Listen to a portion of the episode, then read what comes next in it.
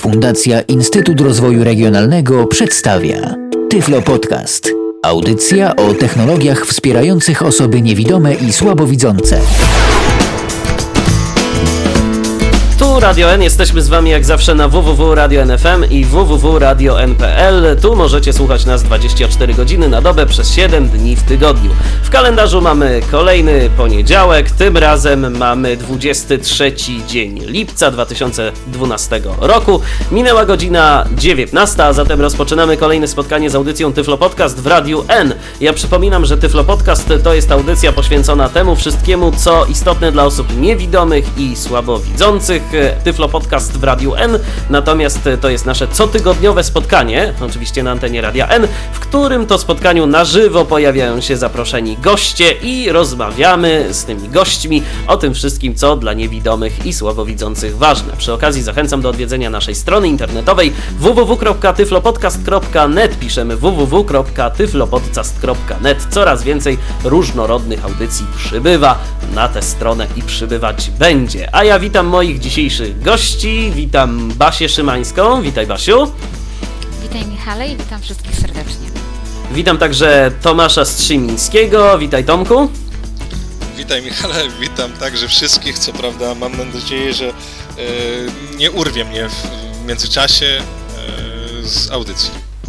No ja także mam nadzieję, że jednak już żadne złośliwe techniczne chokliki nie będą nam e, przeszkadzać. E, Dziś porozmawiamy sobie wspólnie z Basią oraz Tomkiem na temat audiodeskrypcji, bo już od e, wielu lat zajmujecie się tym tematem, więc z pewnością naszych słuchaczy wzbogacicie o stosowną, konkretną wiedzę z zagadnień audiodeskrypcji bo niektórym ten temat jest z pewnością znany. Jeżeli ktoś e, chociażby sięgnie głębiej w archiwa Tyflo Podcastu, to spotka się z takim materiałem z forum dostępnej cyberprzestrzeni, w którym to materiale Tomek e, no, szeroko, na ile mu pozwolono oczywiście, bo Tomek jeszcze tam z pewnością wiele więcej chciał powiedzieć, ale mu nie dali, ale e, Tomek tam mówił na temat audiodeskrypcji, no a dziś mamy nieco więcej czasu, zatem będzie można jeszcze więcej na ten jakże istotny temat powiedzieć. No ale właśnie, może po kolei, zanim wdamy się w jakieś szczegóły, cóż to takiego właściwie jest ta audiodeskrypcja, skąd ona się u nas w Polsce wzięła, no i zresztą nie tylko w Polsce, bo także i na świecie. Audiodeskrypcja wywodzi się ze Stanów Zjednoczonych, to już pewnie większość osób wie. Ona tam, e, jej początki można już odnotować w latach 70., rok 74, e, zostały opracowane jej pierwsze podstawy teoretyczne. Następnie dopiero na początku lat 80., czyli w roku 81 miała zastosowanie praktyczne. Zastosowano ją wówczas w waszyngtońskim teatrze e, i stamtąd dopiero przeniesiono ją na kontynent europejski, również do teatru. E, przy czym lata 80. są uznawane za e, lata, w których e, audiodeskrypcja zaczęła się bardzo dynamicznie rozwijać na inne dziedziny, na inne dziedziny kultury i sztuki. Czyli zastosowano ją również w telewizji. Lata 80., lata 90., pierwsze nadania również w telewizji japońskiej. Co ciekawsze, kina w Anglii rozpoczęły seanse, emisje seansów kinowych z audiodeskrypcją, po czym także włączały się inne instytucje, inne oferty, bo tutaj znalazło się również, znalazła się również opera, e, znalazło się również e, muzeum. Także można powiedzieć, że cały czas audiodeskrypcja się rozwija od właśnie lat 80. Natomiast w Polsce na koniec lat 90. tworzone były tak zwane tyflofilmy, które audiodeskrypcją, e, od audiodeskrypcji różniły się tym, iż e, stosowano w niej stop-klatkę, czyli nie zawsze e, osoba niewidoma i widząca mogła oglądać ten sam film w tym, w tym samym czasie, bo jak wiadomo film ma swój określony czas w kinie na wyświetlanie, a w tym momencie, kiedy mamy stop-klatkę, to niestety osoby widzące musiałyby czekać, zanim osoby niewidome usłyszą opisy. Podobnie teatr, gdzie audiodeskrypcja jest na żywo, no w tym przypadku zupełnie nie było możliwe zastosowanie takiej techniki. Dlatego też w, lat, w, lat, w roku 2006 mm, powstało takie pierwsze wydarzenie publiczne y, z audiodeskrypcją i był to seans kinowy w kinie Pokój. Białymstoku. Białymstoku. A jaki to był film dokładnie? Może przypomnicie? Był to film y, Statyści Michała Kwiecińskiego. Uczestniczyły w nim zarówno osoby niewidome, ale także widzące. Audiodeskrypcja tworzona była na żywo, czyli audiodeskrypcję słyszeli wszyscy y, z głośników. Y, Osoba, która tworzyła, zarówno odczytywała audiodeskrypcję i każdy mógł się z tą techniką zapoznać. Chodziło też o to, żeby pokazać, jak to działa dla osób, które na przykład są władne pod kątem zarządzania różnymi udostępnianiem treści wizualnych, bo były również osoby z telewizji polskiej, które zajmowały się napisami dla niesłyszących i też e, to zostało jak gdyby też rozwinięte w późniejszym czasie, bo ta sama osoba, która tworzyła e, audiodeskrypcję do pierwszego filmu, właśnie Statyści, e, zaczęła tworzyć również audiodeskrypcję do serialu Rancho. To też był pierwszy serial, który ukazał się w telewizji polskiej. Oczywiście nie w telewizji polskiej, a na platformie internetowej i TVP. No właśnie, pamiętamy jeszcze mm, wszyscy, albo przynajmniej część y, naszych słuchaczy być może pamięta, że można było sobie zadzwonić wtedy do lokalnego oddziału Polskiego Związku Niewidomych, żeby dostać specjalny kod, który to kod należało wpisać na stronie internetowej telewizji polskiej, no i wtedy mogliśmy uz- uzyskać dostęp do odcinków Rancha. Z tymi kodami też swoją drogą były różne problemy. Nie w każdym oddziale PZN-u było wiadomo tak naprawdę o co chodzi i te, i te kody niekiedy nie były osiągalne. No ale zawsze to Jeśli już... mogę tylko dodać, bo Mhm. tutaj też jest ważne to, że Biblioteka Centralna Polskiego Związku Niewidomych takie kody do dzisiaj wydaje i wystarczy napisać nawet maila do biblioteki i biblioteka prześle ten kod. Jedynie są zawsze, y, może nie tyle co zawsze, ale najczęściej problemy z pozyskaniem licencji na odtwarzanie danego odcinka. Obecnie jest około 17 tytułów, chyba 17 tytułów filmów. Są to zarówno seriale, ale także filmy fabularne. E, Jest także serial dla dzieci e, Magiczne Drzewo. I w tym przypadku, jeśli pozyskamy taki kod, to czasami niekoniecznie licencja jest e, możliwa do pozyskania, przynajmniej przy programie Windows Eyes, z którego korzysta część osób niewidomych. I w tym przypadku również na stronie ITVP jest taka instrukcja, co należy zrobić, by móc przejść ten etap, gdzie jest pozyskiwanie licencji. Niestety trzeba wyłączyć Windows Eyesa, co no nie jest zbyt komfortową sytuacją. Podobnie sama strona e, ITVP także nie jest jeszcze zbyt e, przyjazna, moim zdaniem, osobom niewidomym.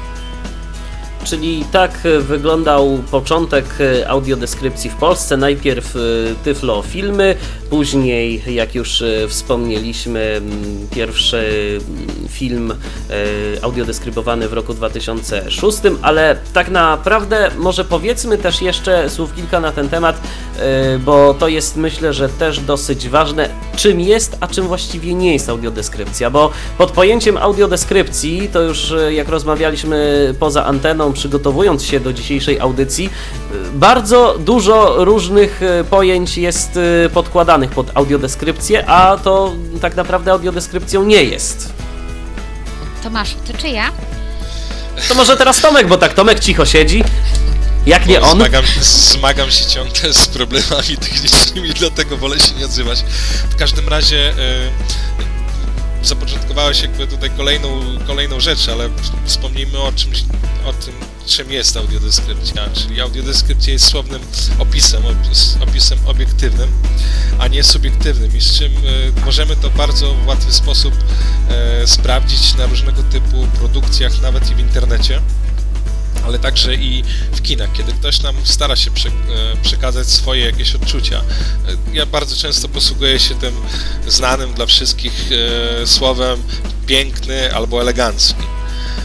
I, I bardzo często posługuje się, taki człowiek, który chce coś opisać, posługuje się takimi słowami. I to już nie jest e, audiodeskrypcja, nie jest to opis, tylko tak naprawdę e, interpretacja, tak? Tutaj pamiętam kilka tygodni temu była audycja o audiodeskrypcji na stadionach. I co mnie bardzo zaskoczyło to to, że kiedy zadzwoniłem, powiedziałem o tych różnego typu kwestiach związanych z audiodeskrypcją, czym tak naprawdę jest audiodeskrypcja i jak powinna być tworzona audiodeskrypcja, to później na tym takim e, pokazie, który był pod koniec audycji, no niestety te błędy, o których powiedziałem, że nie powinno się ich popełniać, one zostały popełnione. I tu są to jakby, to jest ten podstawowy problem, że często mm, myślę, że same osoby niewidzące może niekoniecznie e, wyłapują, tak? Kiedy jest, kiedy to jest audiodeskrypcją, kiedy jest to opis, a kiedy tego opisu e, tak naprawdę nie ma. I warto byłoby dla naszego dobra, e, żeby więcej osób zwracało na uwagę na to, e, jak jest tworzona audiodeskrypcja, czy jest to opis, czy jest to właśnie interpretacja, bo z tym myślę, że e, bardzo często mamy do czynienia i powinniśmy wreszcie e, zwracać na to uwagę, żeby w przyszłości e, nie doprowadzić do momentu, w którym będzie tworzone coś, będzie się właśnie nazywało audiodeskrypcją i my będziemy niejako zmuszeni do tego, żeby coś takiego odbierać, ale niekoniecznie będziemy z tego zadowoleni. Tu wspomniałeś o tych przykładach, e, o tych pytaniach, czy coś jest audiodeskrypcją. No i właśnie, kiedy otrzymałem pytanie, czy informacja pasażerska w jednym z miast w autobusach, która będzie zaimplementowana, jest audiodeskrypcją, no to powiem szczerze, że mnie już to zaskoczyło. Następny, następny przypadek miałem tak, że byłem na spotkaniu Związku Banków Polskich i tam pojawił się pomysł, że dokumenty bankowe będą miały audiodeskrypcję. Kiedy zapytałem, na jakiej zasadzie będzie to wyglądało, no to powiedziano mi, że to będzie po prostu przeczytane przez lektora. Ta treść tych dokumentów bankowych będzie przeczytana przez lektora. I to nazwano już audiodeskrypcją, tak? Więc tutaj dochodzimy do, do pewnego absurdu, kiedy e, coś, co będzie dla niewidomych i coś, co będzie w wersji jakby dźwiękowej, będzie się nazywało audiodeskrypcją. E, to jest podstawa tego, że, że chyba jest małe zrozumienie tego właśnie terminu i tej techniki, czym tak naprawdę jest. Ja bardzo często też powtarzam, że na szkoleniach, które prowadzimy, że cy osób cytujących definicję audiodeskrypcji jest bardzo wiele. E, niewiele osób e, rozumie tę definicję audiodeskrypcji, a naprawdę znikoma ilość osób potrafi ją zastosować. A ja to może też... tylko jeszcze uzupełnię mhm. Y, to, co powiedział Tomasz, y, bo audiodeskrypcja, tak jak sama nazwy, nazwa wskazuje, audio to jest dźwięk, y, deskrypcja z łaciny wskazuje na związek z rysowaniem, czyli jakby rysowanie dźwiękiem, przy czym tutaj mamy do czynienia zarówno ze słowami, jak i ich możliwością ich wypowiadania, bo sam aparat głosowy daje duże możliwości ku temu, by ukazać chociażby czasowo-przestrzenną naturę filmu, ukazać y, ciepło, które bije z obrazu, pewne emocje, tak? Przekazuje, bo jest też e, audiodeskrypcja przekazywana przez syntezę mowy, która już niestety jest na tyle osła, taka syntetyczna rzeczywiście, e, że pewne elementy, pewną obrazowość e, trudno jest przedstawić. E, też e, warto podkreślić to, że osoba dzięki audiodeskrypcji może wyobrazić sobie obraz. To nie jest to, że ona usłyszy opowiadanie, tak jak na przykład czytamy książkę, bo często bywa tak, że osoby na przykład nie rozumieją różnicy między filmem a książką, przecież jest to samo. No niekoniecznie, tak? Nie jest to to samo i trzeba e, umieć zauważyć tą różnicę. Audiodeskrypcja na to bardzo pozwala, bo ona ukazuje obraz, tak? Dodatkowe tło, bo w książce mamy przede wszystkim pewną opowiadanie, które jest czasami uzupełnione poprzez opisy. Natomiast chociażby w przypadku filmu są dialogi i jest obraz, który jest właśnie tą taką, można powiedzieć, główną, e, głównym tłem do filmu i dzięki audiodeskrypcji osoba niewidoma widzi. E, dlaczego też mówię osoba niewidoma i nie rozróżniam tutaj osób niewidomych, słabowidzących czy też ociemniałych? E, z tego względu, że audiodeskrypcja nie jest techniką, która nie jest dostosowana, e, która je, powinna być tylko dostosowana do jednej grupy. E, warto podkreślić, że odbiorcami są właśnie te wszystkie trzy grupy, zarówno osoby słabowidzące, ociemniałe, niewidome. I w tym przypadku, kiedy tworzy się audiodeskrypcję, podnosi się taki postulat, że przecież osoby niewidome niekoniecznie mogą sobie to wyobrazić. Co też bywa błędnym przekonaniem, z tego względu, że jeśli tworzymy audiodeskrypcję uniwersalną, nie możemy zapominać o tym, że nawet jeśli osoba niewidoma czegoś nie jest w stanie sobie wyobrazić, to audiodeskrypcja jest wykorzystywana podczas y, zajęć edukacyjnych. Powinna być również wykorzystywana i wszystko, co osoba niewidoma nie jest w stanie zobaczyć, powinno jej się wytłumaczyć, tak? Tak się na przykład robi w muzeach w Anglii, że y, osoba niewidoma ma taką możliwość, żeby dotłumaczyć y, to, czego nie rozumie. Nie rozumie perspektywy, pewne rzeczy i zjawiska wizualne się tłumaczy, ale później. W trakcie y, doświadczenia obrazu to jest rzeczywiście przekaz tworzony ewidentnie na podstawie same wywoływania obrazów. Są też takie podstawowe zasady tworzenia audiodeskrypcji, jak obserwacja, selekcja, e, emisja głosu i język. I w tym przypadku mówimy o obiektywizmie, in, interpretacji e, i często bywa tak, że jest to e, kwestia, gdzie dochodzi do największych nieporozumień, a wynika z tego powodu, że osoby mówią o tym, że nie można opisać obrazu obiektywnie. I jeśli ktoś na przykład myśli o selekcji, to rzeczywiście selekcja e, trudno by była obiektywna, bo zawsze każdy patrzy na obraz inaczej i można to zauważyć chociażby kiedy 15 osób opisuje ten sam obraz, to, że każda osoba coś innego zauważy, inaczej to opisze, tak, w inny sposób. I jest to prawda, ja się z tym zgadzam jak najbardziej, tyle, że mamy coś takiego, że sam obraz y, wyznacza i sam nawet dialog, y, przynajmniej w filmie, wyznacza trasę uwagi widza, trasę spojrzenia. I kwestia pewnego wyczucia obrazu, to widać szczególnie po pracy audiodeskryptora, który już długo zajmuje się audiodeskrypcją, że on potrafi rzeczywiście zwracać uwagę i selekcjonować rzeczywiście to, co jest istotne. Bo można opisywać wszystko, tylko to naprawdę utrudni odbiór filmu, bo ten film będzie przegadany. Ja takie odczucie miałam, kiedy oglądałam już film z audiodeskrypcją w kinie i musiałam w pewnym momencie się odciąć od audiodeskrypcji, tylko po to, by móc y, słyszeć sam film, bo na tyle mi to przeszkadzało.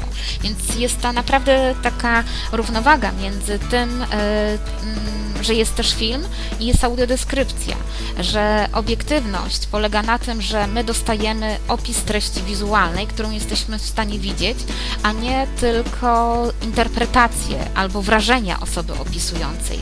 Na tym polega właśnie ta różnica. Nie dostajemy wrażeń, że jeśli na przykład y, ktoś zamierza skoczyć, to nie otrzymujemy tego, że ktoś zamierza skoczyć, tylko jak to wygląda, tak? Czyli, że ktoś stoi na y, skraju urwiska, y, nachyla się i, i dalej, tak? Że to jest jak gdyby też rytm pewien, który wyznacza y, to, że ten film trwa, że trwa przez pewien, pewien czas.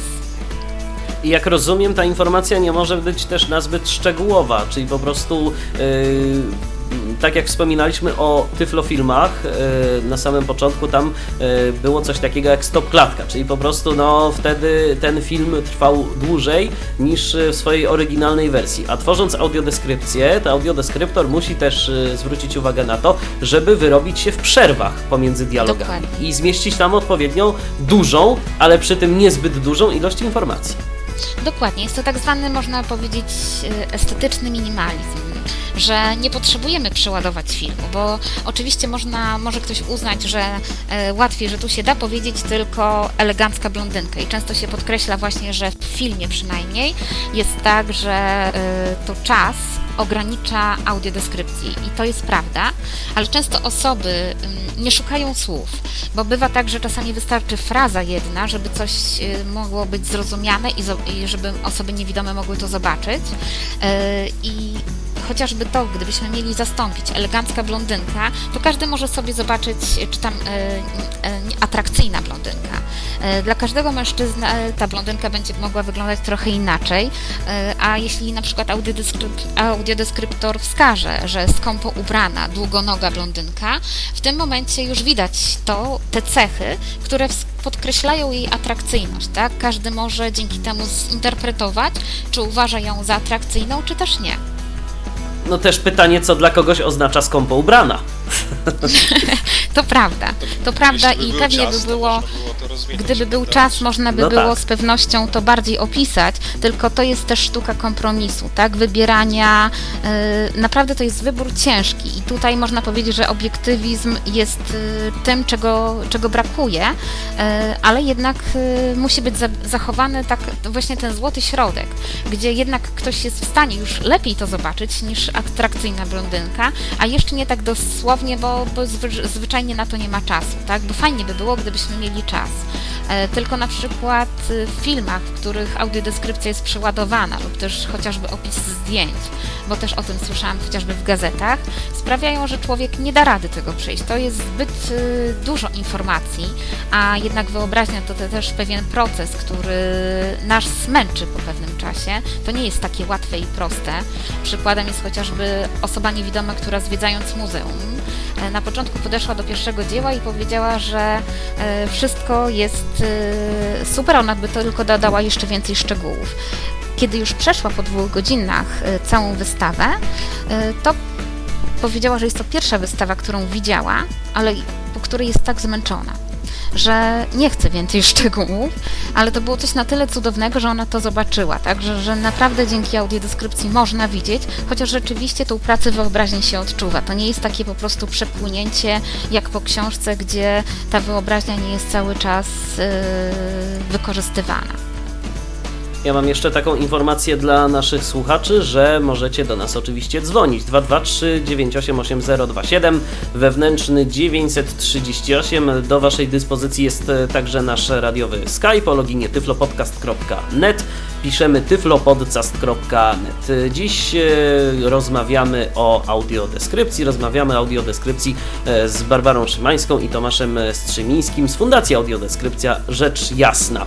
Do naszej rozmowy powrócimy już za chwileczkę, bo dziś postaramy się Wam opowiedzieć, drodzy Państwo, o różnych formach audiodeskrypcji, bo y, zazwyczaj z audiodeskrypcją tak w dużej części mm, i ostatnio jest o niej głośno, jeżeli chodzi o telewizję. No, słyszeliśmy także o tym, że może być audiodeskrypcja w kinach, no ale jeszcze w kilku innych miejscach także ta audiodeskrypcja się pojawia i o tym dziś powiemy. Powiemy także o tym, jak można taką audiodeskrypcję zrealizować i czego użyć, żeby e, taką audiodeskrypcję przeprowadzić. O tym wszystkim w dzisiejszym Tyflo Podcaście w Radiu N. Do rozmowy wracamy już za chwilę.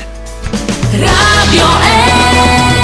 Słuchacie cały czas audycji Tyflo Podcast w Radiu N. W dzisiejszym Tyflo Podcaście w Radiu N rozmawiamy na temat audiodeskrypcji wspólnie z Basią Szymańską i Tomkiem Strzymińskim. Jak wspomniałem, w poprzednim wejściu audiodeskrypcja nie jedno a ma imię, a właściwie nie jedną rzecz da się zaudiodeskrybować. Dobrze mówię? Audiodeskryptować? Audiodeskryptować, ok. Więc nie jedną rzecz da się zaudiodeskryptować. Ostatnio mieliśmy tego dowód chociażby y, przy meczach y, Euro 2012. No właśnie, więc zacznijmy sobie od widowisk sportowych, y, które można poddać audiodeskrypcji. Jak to właściwie wygląda? Mm, mamy już, Tomku, u nas w Polsce bogatą historię audiodeskrypcji meczów, czy na razie to z tym różnie? Trudno mi powiedzieć, czy mamy bogatą, bo to można byłoby znowu to do subiektywnej oceny. Czy byłoby to poddać, czy, czy, czy już jest bogate, czy, czy nie. Myślę, że jesteśmy na razie na początku, e, bo pierwsze próby prowadzenia audiodeskrypcji na stadiony miały miejsce w Białymstoku w 2007 roku. Wtedy na meczu Jagiellonii Białystok z Zagłębiem Lubin, na którym też byłem, próbowano pierwszy raz zastosować właśnie technikę audiodeskrypcji poprzez przekaz radiowy. E,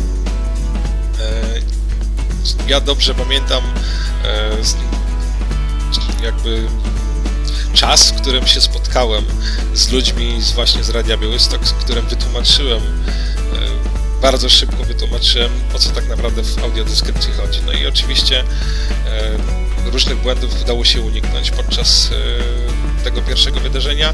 Niektóre rzeczy wyszły na jaw, takie jak na przykład e, poinformowanie kibica siedzącego na widowni, gdzie się jaka drużyna znajduje, tak, po której stronie boiska. No i e, tutaj dam przykład akurat, e, jak wyszedł z tej opresji e, komentator, audiodeskryptor, e, powiedział, no, Jagiellonia Białystok jest po mojej lewej ręce, Zagłębie Lubin jest po mojej prawej ręce.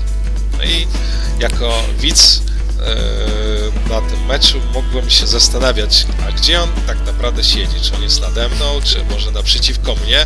Gdzie jest jego lewa ręka, gdzie jest jego prawa ręka i gdzie ci piłkarze biegają tak naprawdę, tak? Więc tutaj no, różnego typu takie ciekawe historie powychodziły. Wiem, że e, też się zdarzają w, obecnej, w obecnych czas, czasach i obecnej audiodeskrypcji tam w Krakowie, czy we Wrocławiu, czy w Warszawie także różnego typu zabawne sytuacje e, i, i no, tak to wygląda. Ja wiem, że teraz e, jakby wrócił do audiodeskrypcji, do tworzenia audiodeskrypcji na stadionach Kraków.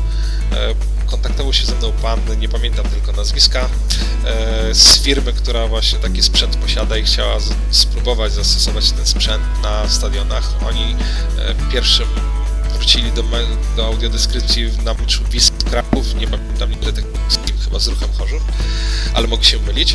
W każdym razie to zastosowano, nawet gościem był e, u Ciebie Michale w audycji pan, który tworzył tą audiodeskrypcję. Wrocław e, tutaj poprzez właśnie szkolenie, które się odbyło w Warszawie, e, poprzez organizację, która ściśle współpracuje z UEFA przy Euro i współpracowała przy Euro 2012, przeszkoliła tak kilka osób z audiodeskrypcji i we Wrocławiu tam człowiek, który ma predyspozycję, naszym zdaniem pokazał swoje umiejętności jakby na ostatnim seminarium Forum Dostępnej Cyberprzestrzeni.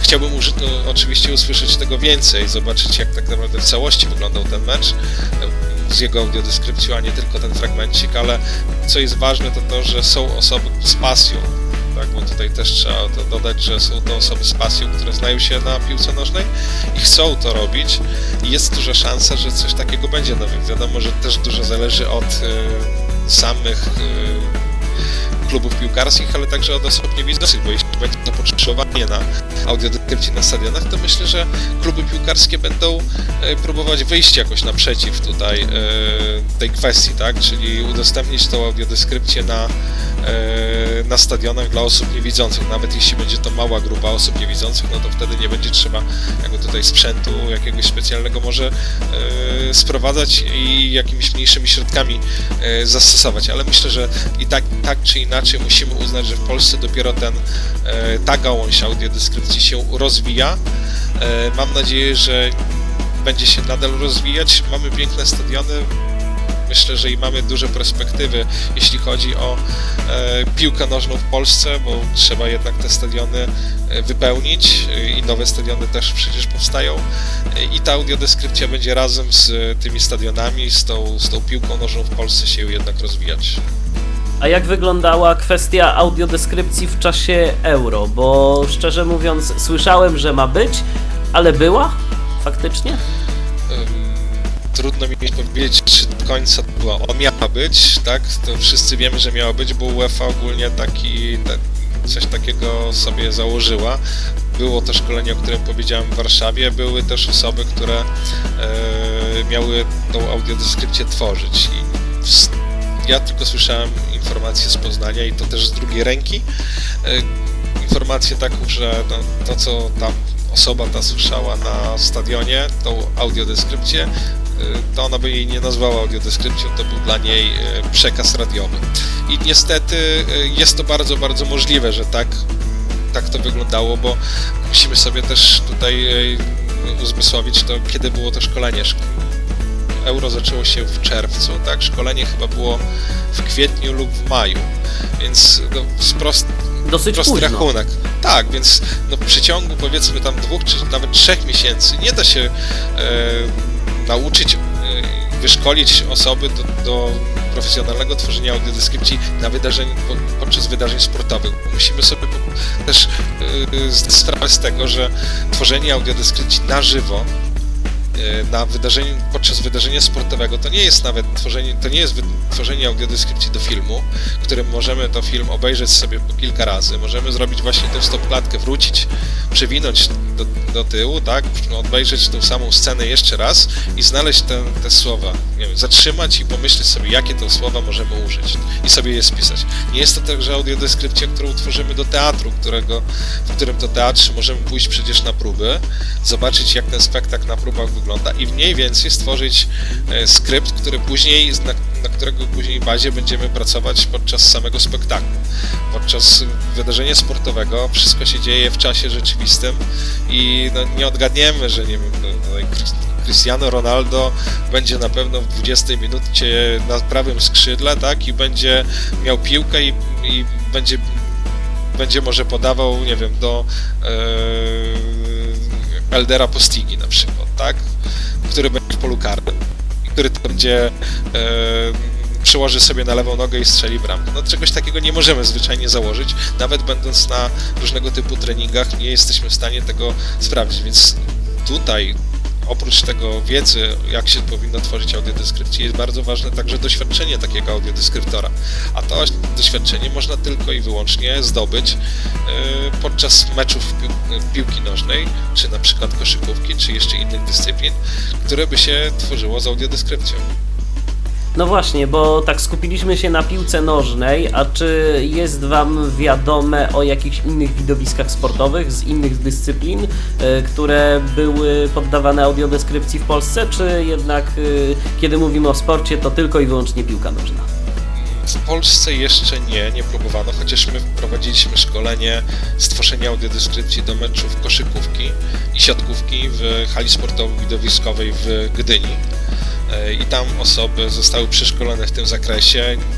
Z tego co wiem, to niestety przez to, że nie udało się zakupić e, sprzętu, który mógłby być przekazywany osobom niewidzącym na, w hali i z którego mogłyby te osoby korzystać podczas takiego meczu, żaden mecz nie został z, z audiodeskrypcją udostępniony.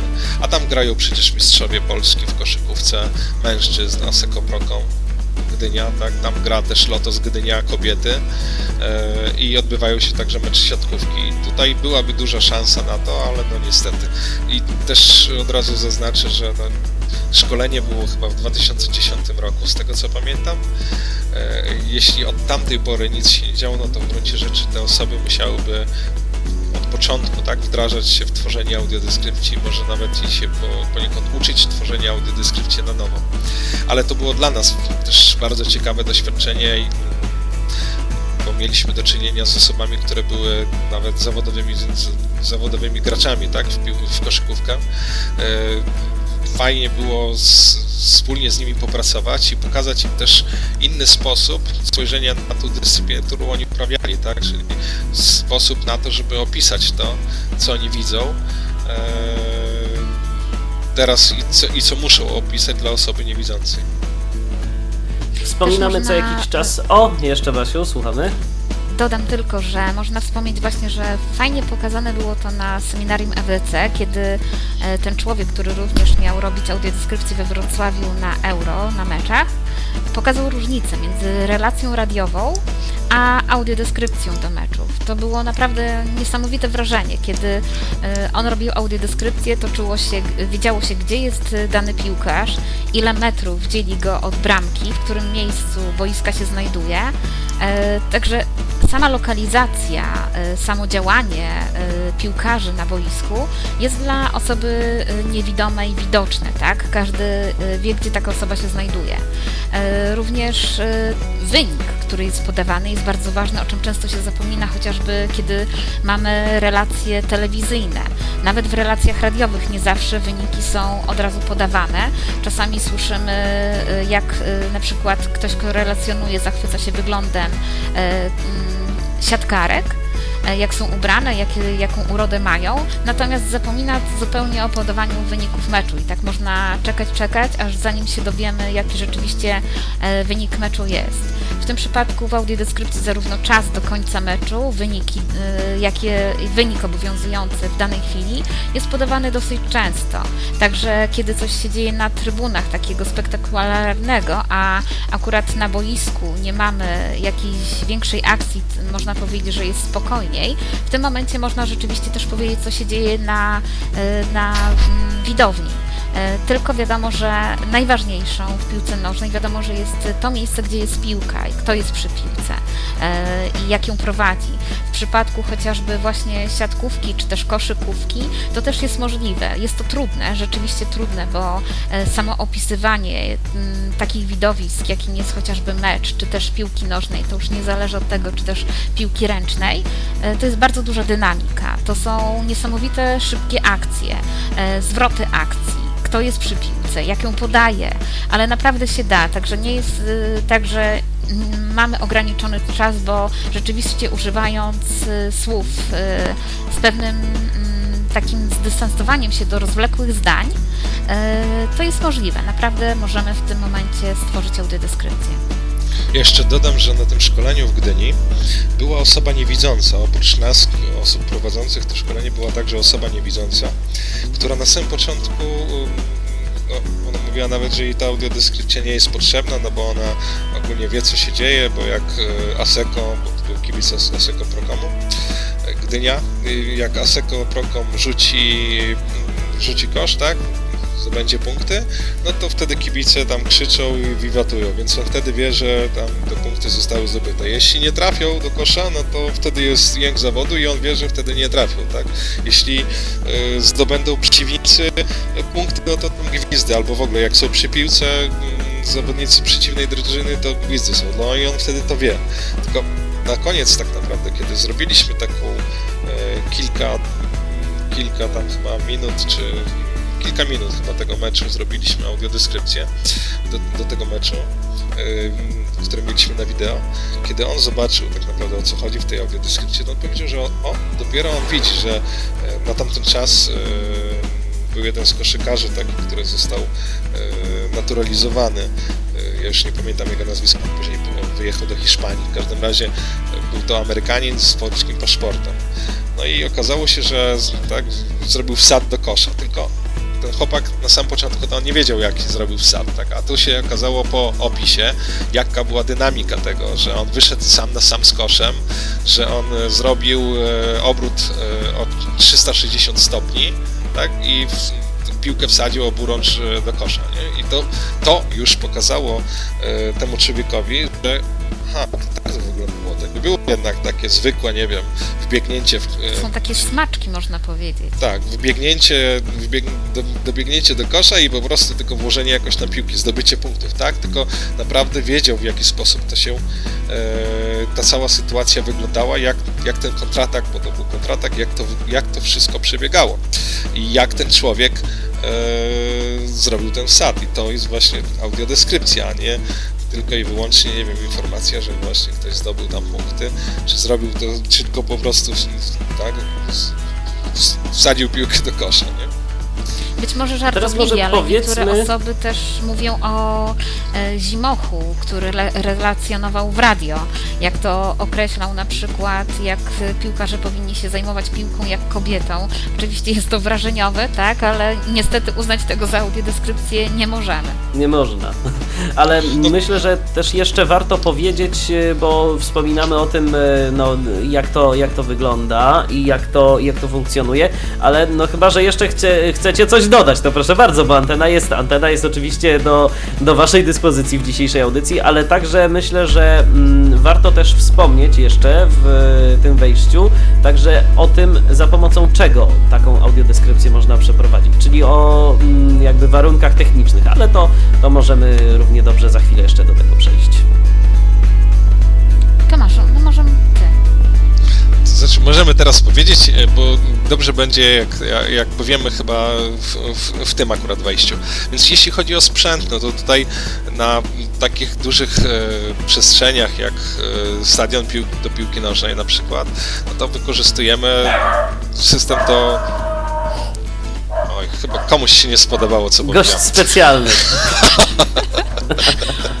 nie, no po prostu źle powiedziałem im i, i mnie tutaj poprawiono. E, w każdym razie na stadionie piłki nożnej, e, ze względu na wielkość takiego obiektu, sprawdza się łączność radiowa i tutaj jakby sposoby, sposoby tej łączności radiowej, znaczy sprzęt do łączności radiowej jest naprawdę różnoraki, więc e, może skupmy się tylko na cechach. Cechy są takie, żeby właśnie ta łączność radiowa e, była jak, on, jak najlepszy przekaz był pod względem takim, żeby nie było zakłóceń, tak? Czyli telefony komórkowe i różnego typu inne rzeczy, żeby, żeby tego, tego przekazu nie nam nie, nie, nie zakłócały.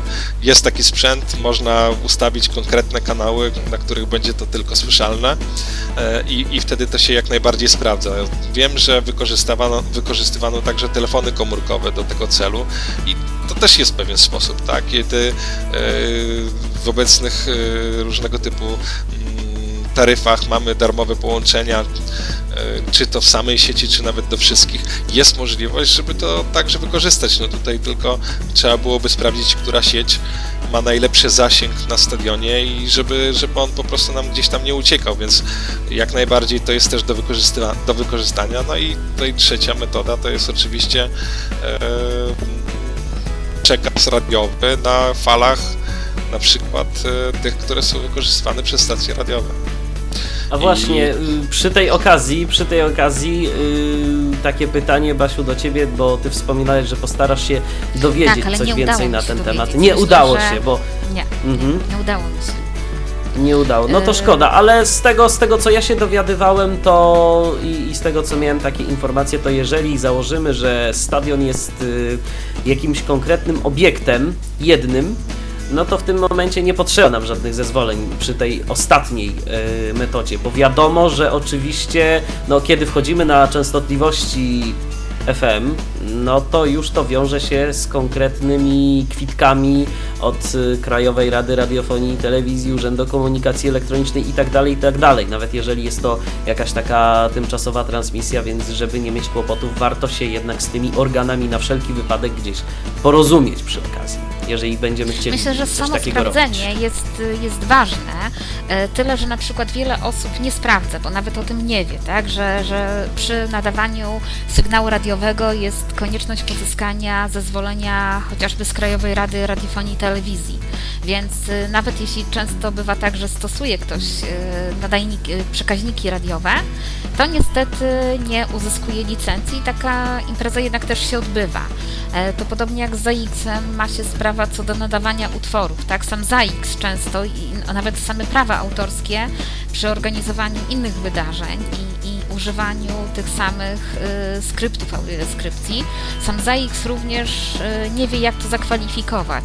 Myśmy na przykład wydawali płytę z audiodeskrypcją, y, to ZAX po prostu zupełnie nie wiedział, jak to nazwać, do jakiej Jak zakwalifikować, tak, zakwalifikować, taki produkt. Tak. Ja jeszcze że dzisiaj audiodeskrypcji rozmawiamy, no i właśnie teraz jeszcze Tomek. Tak, przypomniało mi się jeszcze o jednej metodzie, którą, którą kiedyś nawet wykorzystywaliśmy i to też na początku pamiętam e, w 2006 roku mm, myśleliśmy o tym, żeby wykorzystać także w e, kinie. E, poczciwe walkie-talkie. Poczciwe walkie-talkie, które można także wykorzystać do tego celu, aby, aby nadawać sygnał audiodeskrypcji nie wiem, teraz możliwe, że i nawet nie, może gdzieś na jakichś e, aukcjach, może to bardziej tam byśmy musieli szukać takiego sprzętu, ale myślę, że jest to też jak najbardziej do wykorzystania, e, żeby przekazać audiodeskrypcję. Jest i nie będzie to raczej drogie, a na pewno nie wejdziemy tutaj e, jakieś prawa, które, które byśmy musieli jakoś tam e, załatwiać, tak? Czyli z, czy z jakimś, czy z Krajową Radą Radiofonii i Telewizji, czy jeszcze z jakimś organem państwowym, żeby uzyskać pozwolenie od nich na nadawanie. E, wspominałem, tak, że można do nas dzwonić. Yy, poczekaj, Basiu, to za chwileczkę do tego przejdziemy, bo telefon mamy. Mateusz się do nas dodzwonił, więc może odbierzmy telefon od Mateusza, bo coś zapewne chciałby o coś zapytać, a może coś powiedzieć. Słuchamy Cię, Mateuszu. Witam bardzo serdecznie. Ja również jestem osobą niewidomą, która z audiodeskrypcji korzysta na co dzień. I powiem szczerze, że jest to bardzo dobry pomysł. Tutaj pani Barbara wspominała o magicznym drzewie, które było audiodeskryptowane, które no, miało miejsce audiodeskrypcja w Bibliotece Centralnej w Warszawie. Ja na niej byłem i powiem szczerze, że ta, ta audiodeskrypcja była dobrze zrobiona a niestety widzę, że w niektórych filmach y, ta audiodeskrypcja nie jest stawiana między dialogami, tylko niestety przeplata się z dialogami. I to jest y, dla mnie bardzo przykre, a tydzień temu rozmawialiśmy o audiodeskrypcji innej, o audiodeskrypcji na stadionie, prawda, z panem Krzysztofem Lipińskim, który robi audiodeskrypcję na Wyśle Kraków. Ja na jego audiodeskrypcjach byłem i powiem szczerze, że no mnie jego audiodeskrypcja się nie podoba, ponieważ no nie, nie podoba mi się ta, ta audiodeskrypcja, którą on prowadzi, gdyż robi to dla mnie za dużo po, po prostu mówi. I teraz mam pytanie takie. Czy audiodeskrypcja w filmie i audiodeskrypcja jakiegokolwiek wydarzenia się różni i czy ten, kto robi audiodeskrypcję w filmie, musi ten film znać bardzo dobrze i jak się przygotować, jeżeli nie zna. No, ciekawe pytanie. E, Kto z Was Tak, odpowie? każdy, każdy film, każde widowisko, spektakl, widowisko sportowe, e, obraz Mhm. opisywany w muzeum, czy też jakiekolwiek dzieło sztuki, wymaga poznania tego dzieła bardzo dokładnie. Tak jak wspominałam, jedną z zasad audiodeskrypcji, to zas- zasad podstawowych, pierwszą, jest obserwacja. Zaznajomianie się z dziełem, my często jak robimy szkolenia, to dajemy około 5 minut. To jest za mało. Mm, Oczywiście wymaga to, y, jest to tak robione ze względu na czas szkolenia, ale mówimy, że obserwacja jednego dzieła, jednego obrazu powinna trwać pół godziny, żeby zobaczyć, zauważyć wszystkie szczegóły, bo niestety, ale oko się ślizga często, wiele rzeczy pomija i żeby dobrze poznać dzieło, to wtedy dopiero można zabrać się za opisywanie. Inna sprawa jest y, samo tworzenie audiodeskrypcji. Tworzenie audiodeskrypcji do filmu, jak najbardziej osoba, która tworzy audiodeskrypcję, czyli audiodeskryptor, powinna znać dzieło, do którego ją przygotowuje. To jest oglądanie czasami scena po scenie. Yy, Na przykład do dwugodzinnego filmu, do pierwszych dwóch minut można tworzyć audiodeskrypcję dwie godziny. To oczywiście później idzie łatwiej, ale na początku jest zawsze trudniej, bo jest samo wprowadzenie, tak, bohaterów, e, zaznajomienie widza z bohaterami, z ich wyglądem, czy można to zrobić, czy też nie można. To nie jest wcale taka łatwa sprawa, jakby się wydawało, że po prostu ktoś bierze film i mówi, e, tak jak opowiada nam osoba, która siedzi z boku w kinie. Ona rzeczywiście nam szy- szybciej powie wrażeniowo, niżeli nam zrobi audiodeskrypcji. Taki jest błąd, że często bywa właśnie dlatego mylona z opowiadaniem. E, Samo widowisko sportowe, mm, owszem, może tu być, może się wydawać komuś, że tego jest za dużo i, i niektóre osoby nie, nie są w stanie y, przyjąć takiej ilości informacji. Właśnie wiele E, osób. niestety- y, Właśnie I wiele nawet osób. zresztą y, w audycji, kiedy rozmawialiśmy o audiodeskrypcji, to przecież y, jeden z naszych gości, Tomek, wspominał, że on po prostu, y, on akurat chodził na mecze Legii, on Legii wspominał, że po prostu tak nie jest. korzysta, dokładnie, nie korzysta z audiodeskrypcji, bo dla niego to jest Tak za jest. dużo i jego te informacje przytłaczają. A ta kwestia, Jest którą tak, że akurat mówił y, pan Krzysztof Lipiński, y, Michale, że y, sprawdzimy sobie, to to akurat osoby niewidome, to, to, to akurat byliśmy my, także no właśnie. Ja powiem szczerze, Jak że za dużo, czy, że, to tak jak powiedziałam w przypadku kina, tak? Ja również miałam film, w którym musiałam zdjąć y, słuchawki lub też przestać słuchać audiodeskrypcji, odciąć się od niej, jeśli była z głośników, co jest dużo trudniejsze, ale zwyczajnie nie byłam w stanie oglądać filmu, ona mi przeszkadzała, tak? Audiodeskrypcja nie ma być czymś takim, co utrudnia. Jeśli tego Tak. jest za dużo, to myślę, że właśnie to należy do odbiorców niewidomych, żeby wskazać, że nas to przeciąża, tak? Nie jest to dobrze zrównoważona treść audiodeskrypcji, kiedy nie jesteśmy w stanie doświadczyć widowiska, bo cały czas jesteśmy bombardowani słowami.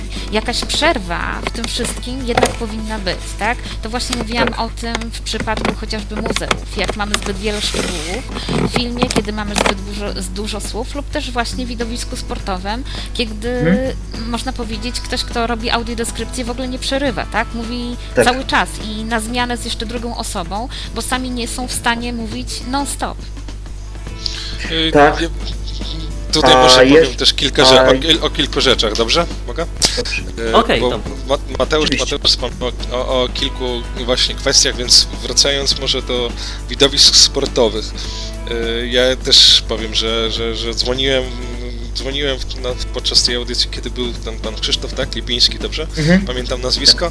Pan Krzysztof I Lipiński. właśnie zwracałem na to uwagę i tam, tam powiem tak, y, zauważyłem, że można byłoby e, skrócić ilość tych komunikatów poprzez to, żeby właśnie nie powtarzać wielokrotnie e, różnego typu tych samych słów.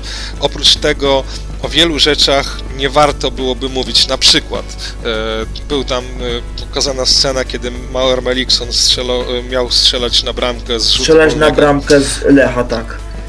Tak, prawda? I, I tam była sytuacja taka, no, że, że, pan, że pan Krzysztof opisał w ten sposób, że stoi Mauer Melikson, on prawdopodobnie będzie wykonawcą Będzie wykonywał stały fragment gry. Tak. I to już jest, to nie jest audiodeskrypcja, tylko to jest, y, je- Dokładnie.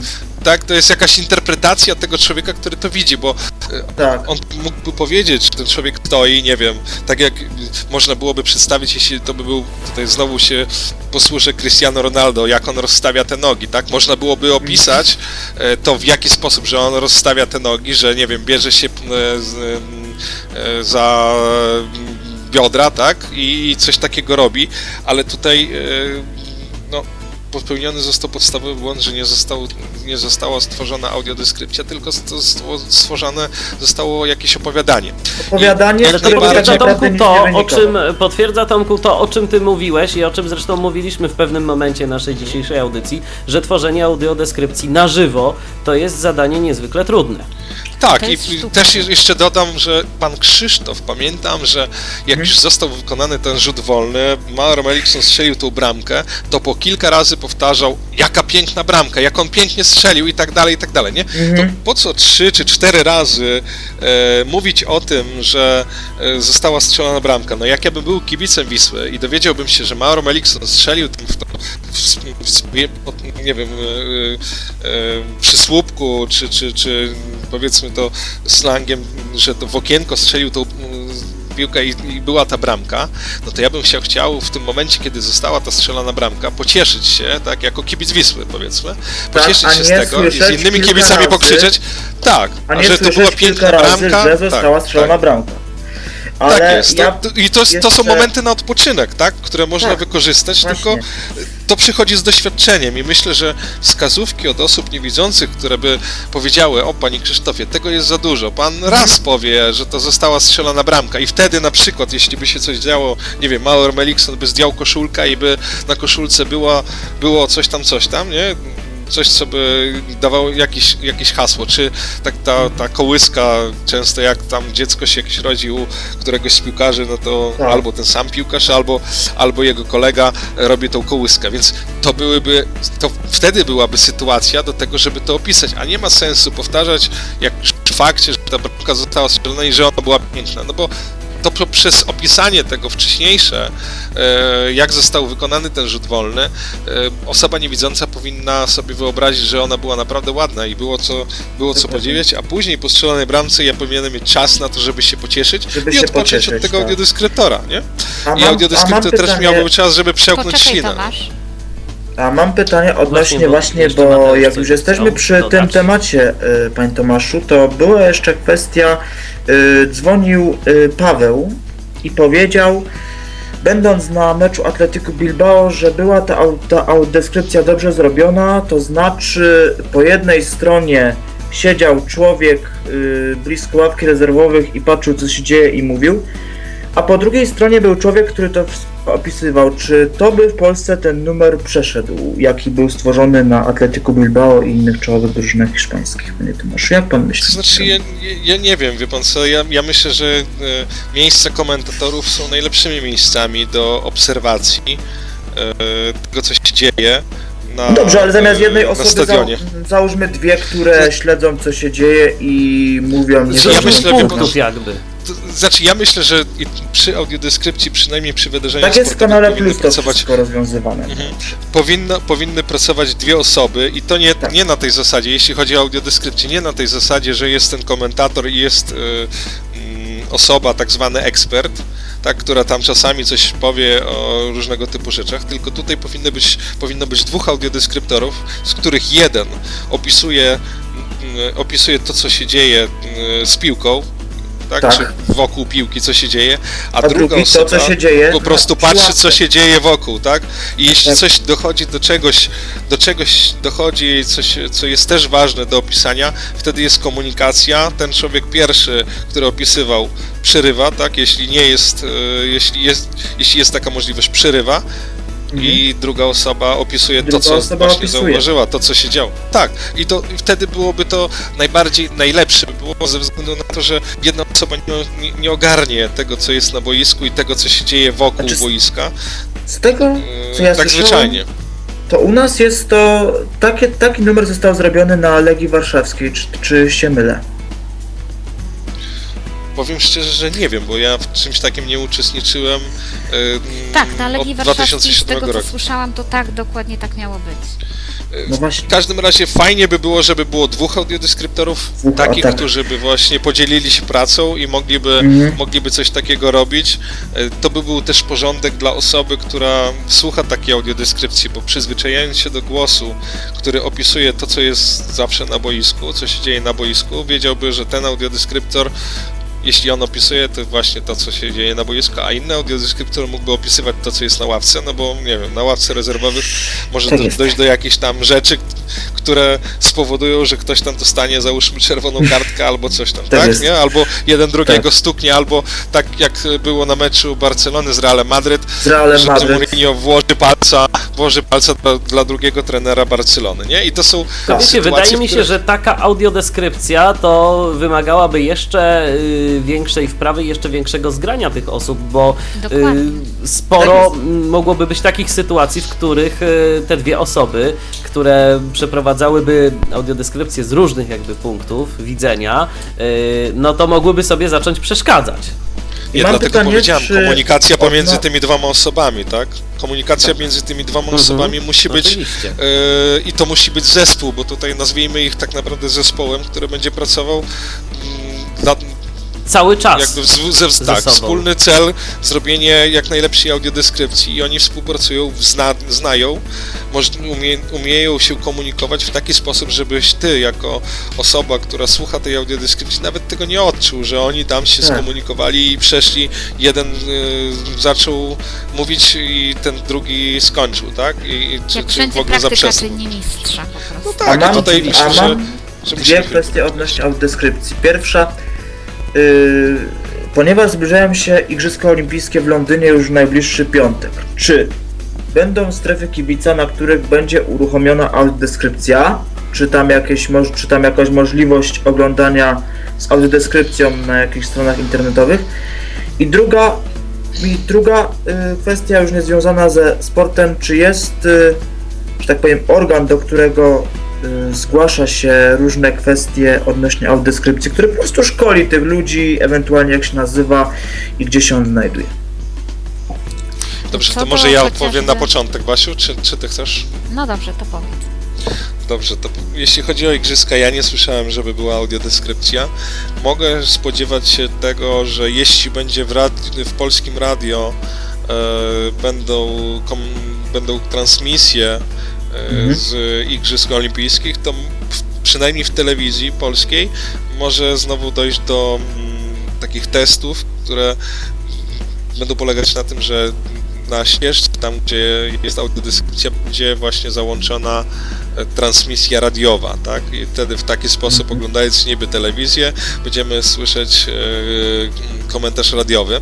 A kiedy Y, były to takie na tej testy zasadzie- ro, ro, robione? Teraz w czasie To euro. były ostatnie. Tak, ja, ja, ja pisałem o tym. W czasie euro były takie, w ostatnim tygodniu, czy tam w ostatnich dwóch tygodniach euro były takie testy prowadzone. Z, nazywam to testami z tego względu, że my z telewizją cyfrową musimy poczekać Mhm. przynajmniej do połowy 2013 roku. Do lipca kiedy 2013. będzie to tak, kiedy to będzie, st- będzie już faktycznie telewizja cyfrowa będzie miała działać i nie będzie żadnych wyjątków, że my Mhm. tutaj testujemy i tak dalej. Więc telewizja polska na razie przetestowała dwa rozwiązania. Pierwsze rozwiązanie właśnie podłożenia e, komentarza radiowego pod ścieżkę tam, gdzie się znajduje audiodeskrypcja i to wyszło różnie. Z tego co Mhm. widziałem na Tyflosie kilka opóźnienia.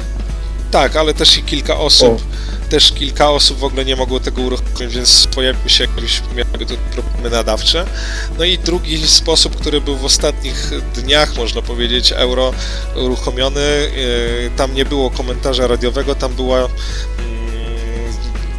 udostępniona ścieżka yy, ścieżka angielska, tak? Czyli w innym języku zupełnie było, były, był, był człowiek, ten, ten, ten komentator.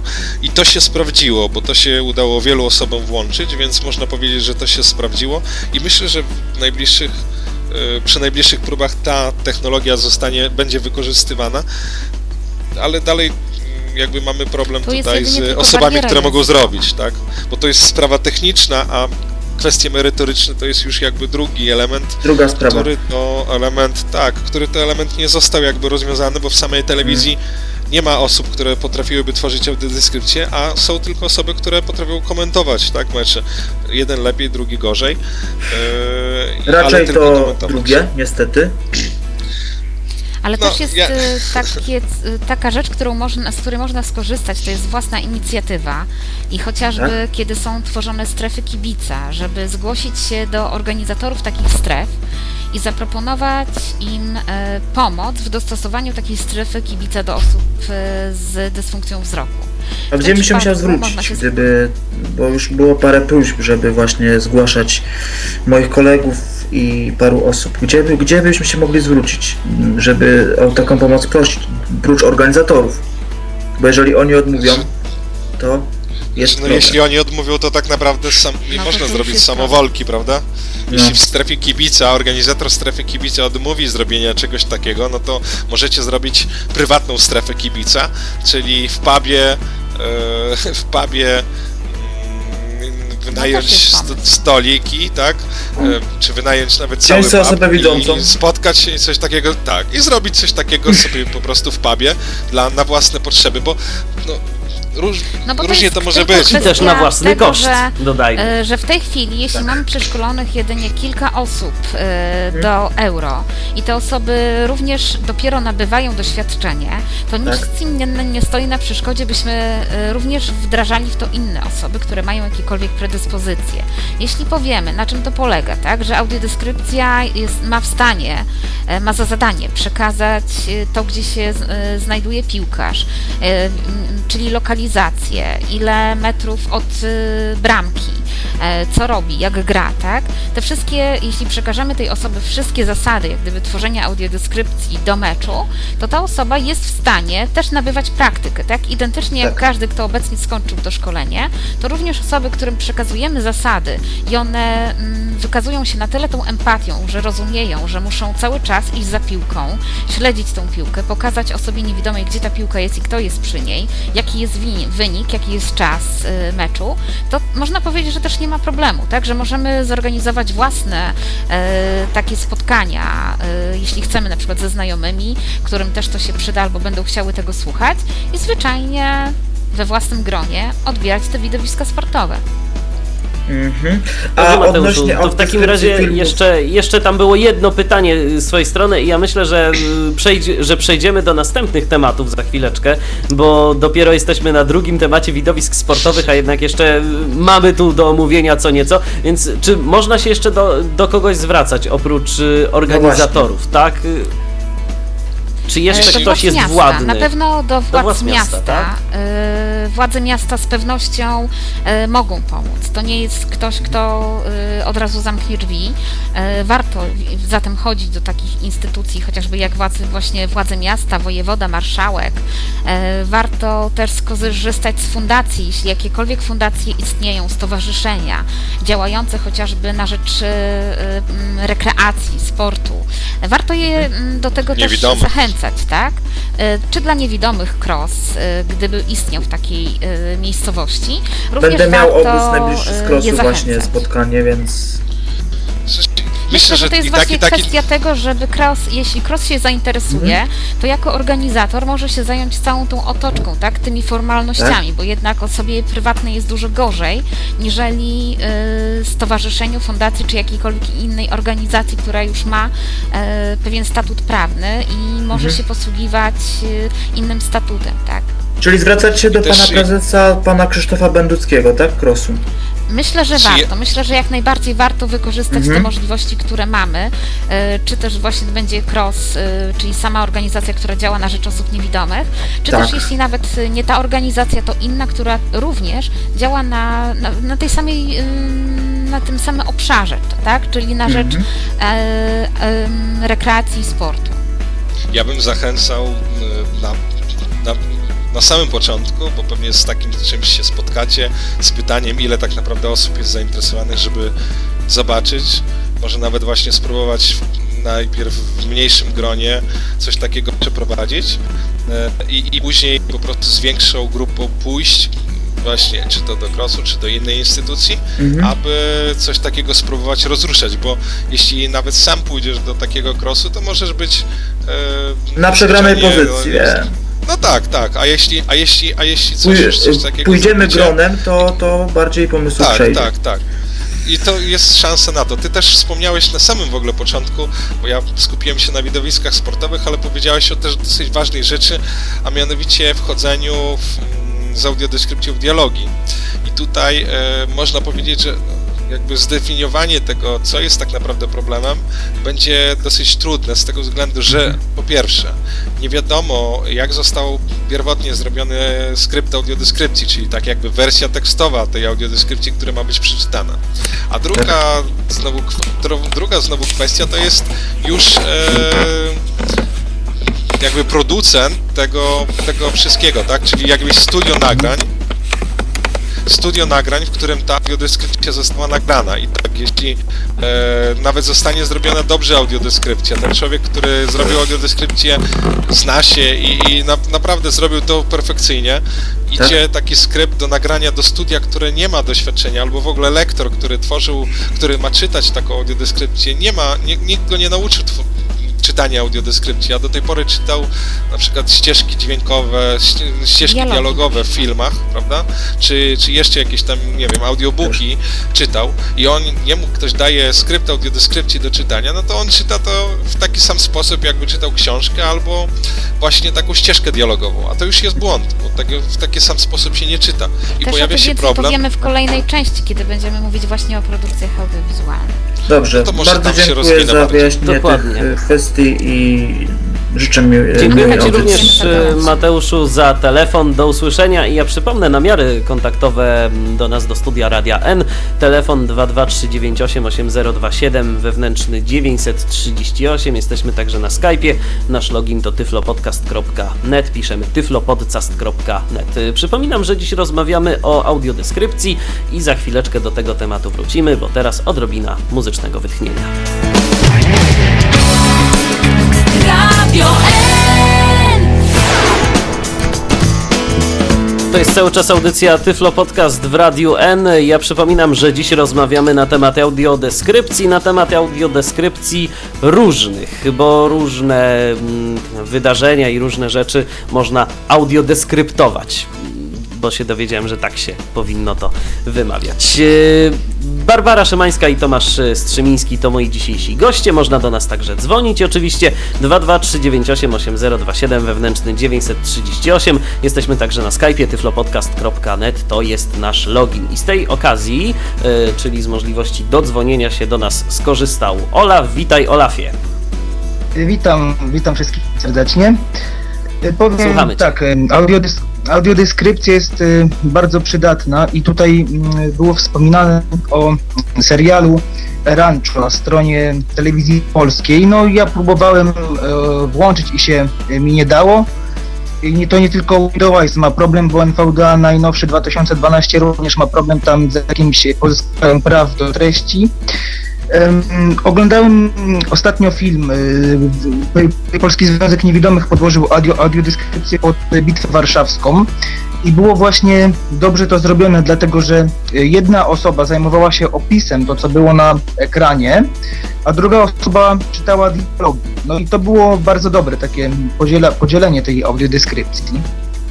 Ale teraz więcej stacji, jak zauważyłem, planuje coś takiego zrobić. Już TVN wiem, że podłożył do niektórych seriali dla niedosłyszących napisy, a jedynka właśnie zrobiła pod rancho. Tylko jakoś nie można tego, yy, ja nie mogę tego odtwarzać i nie wiem, czy to, bo w telewizji A tego nie ma wyłączyć z audiodeskrypcją. Może używam tak, jak jest to w instrukcji, yy, bo jest instrukcja na stronie TV, ITVP. Jak wejdziesz w dostępność, jest, to, yy, jest tam coś takiego właśnie, jak, yy, co należy zrobić przy programu Windows, Windows Eyes. Natomiast yy, możesz spróbować to samo zrobić w przypadku NVDA. Być może to zadziała. No, ale to chyba to trzeba płacić za to, czy nie? Na TVP.pl? Na, za, teran, Yy, za serial? Nie, nie, na ITVP Nie. się nie płaci. Jeśli posiadasz kody pozyskane chociażby właśnie z Biblioteki Centralnej Polskiego Związku Niewidomych, to za pomocą tych kodów jesteś w stanie pozyskać licencję do odtwarzania praw, bo te kody są dopiero odczytane prawidłowo, jak jest wyłączony program odczytu ekranu, czyli Windows Eyes. Jeśli mówisz, to być może tak samo jest właśnie przy, przy NVDA. E, Natomiast co do tego problemu, o którym mówisz, e, to znaczy problemu, może o samej audiodeskrypcji do produkcji audiowizualnych, e, to warto też rozdzielić, czym jest audiodeskrypcja, a czym jest lektor czytający dialogi.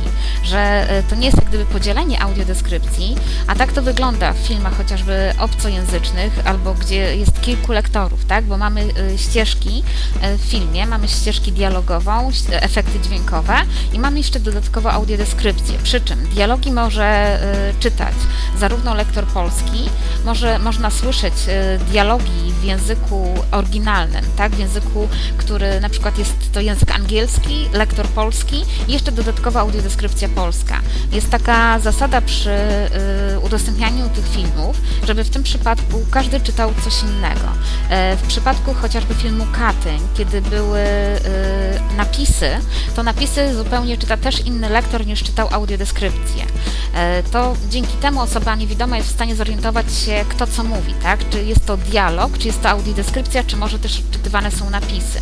Podobnie jeśli mamy w filmie e, lektorów mężczyzn, e, to dobrze, żeby chociażby audiodeskrypcję czytała kobieta. Jeszcze bardziej wtedy możemy odróżnić, e, czym jest audiodeskrypcja, a czym jest dialog.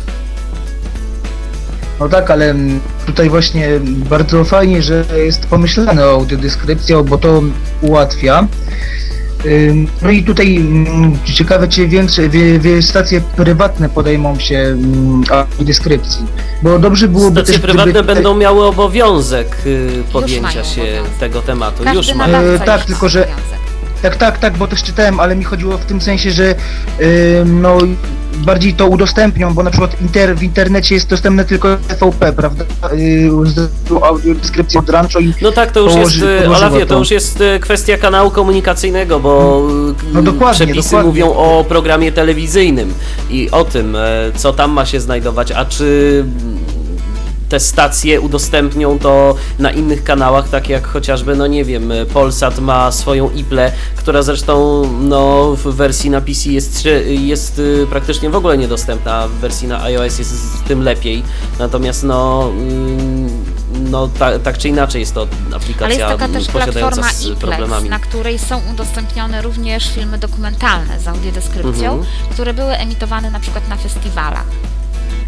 I to jest, YouTubie Basiu, są filmy darmowa przyrodnicze. czy, czy płatna ta E, platforma Nie, to iPlex? jest też e, darmowa, tylko potrzebny jest e, program Allplayer i w tym momencie, kiedy wejdziemy, co prawda są tam problemy e, z tą stroną, bo ona nie jest taka też przyjazna, e, niezbyt dostępna, ale ogólnie jesteśmy w stanie dzięki właśnie programowi Allplayer odtwarzać film z audiodeskrypcją. Są to filmy dokumentalne, e, również powinny być podpisane, o ile dobrze pamiętam, to była taka informacja, że film jest z audiodeskrypcją. E, A tytuły adres takich mogłaby Pani filmów- podać? Iplex. Iplex.pl? Ja, y, Iplex.pl? Przez X. Tak, tak, i Aha, Jeszcze Dobrze, bym Olafie. proponował, jeszcze bym proponował wejść na stronę właśnie fundacji audiodeskrypcja.org.pl i tam przykłady audiodeskrypcji e, są także bezpośrednie łącza do filmów przyrodniczych z audiodeskrypcją. Też myślę, że warto się e, zapoznać z tymi filmami, bo to mm, urozmaicenie tego... Tam są trzy filmy. Tak, urozmaicenie tego e, Ma co możemy na co dzień tak oglądać, czyli jakieś tutaj komedie, czy horrory, czy, czy, czy jeszcze inne rzeczy, chociaż może bym chciał, żebyśmy na co dzień mogli coś takiego oglądać. Jeśli Horror z audiodeskrypcją to brzmi Tak. ciekawie, Tomku. E, tak, czasami jak się słucha audiodeskrypcji zrobionej do filmu komediowego, to jest horror w słuchaniu właśnie tej audiodeskrypcji i mamy dwa w jednym. Pod horror nie Ale, potrzebny e, już audiodeskrypcji w takim razie. Mamy horror w komedii.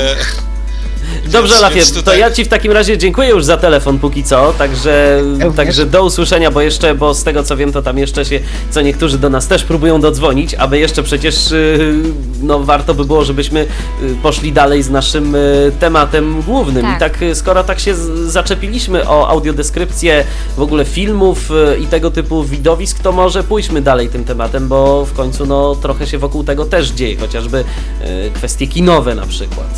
Ja właśnie proponowałabym zacząć od kin, bo to też jest ciekawe, że kina, tak jak powiedzieliśmy, rok 2006 to był początek z kinem e, Pokój w Białymstoku i filmem Statyści. Następnie też e, rozpoczął się projekt w Warszawie, Kino poza ciszą i ciemnością, który jest realizowany przez Fundację Dzieciom Zdążyć z Pomocą i w ramach tego projektu również odbywają się seanse. E, Są również inne powstające nowe organizacje, które również zajmują się upowszechnianiem audiodeskrypcji, zarówno chociażby we Wrocławiu, czy też w Krakowie. E, Również w Poznaniu e, też są organizacje działające na rzecz niewidomych, ale które również zajęły się audiodeskrypcją i one organizują te seanse. Są organizowane w różny sposób, bo tak jak Tomasz wspominał, i myślę, że, że, zaraz jeszcze wspomni o sprzęcie, to ja tylko dodam, że może być zarówno e, audiodeskrypcja, którą usłyszymy na żywo i będą ją sz- słyszeć wszyscy, lub też audiodeskrypcja, która jest przekazywana przez nadajnik i odbiornik, tak? Na sali jest zawieszony nadajnik, natomiast osoba przychodząc do kina otrzymuje odbiornik i, e, i ten odbiornik posiada słuchawkę.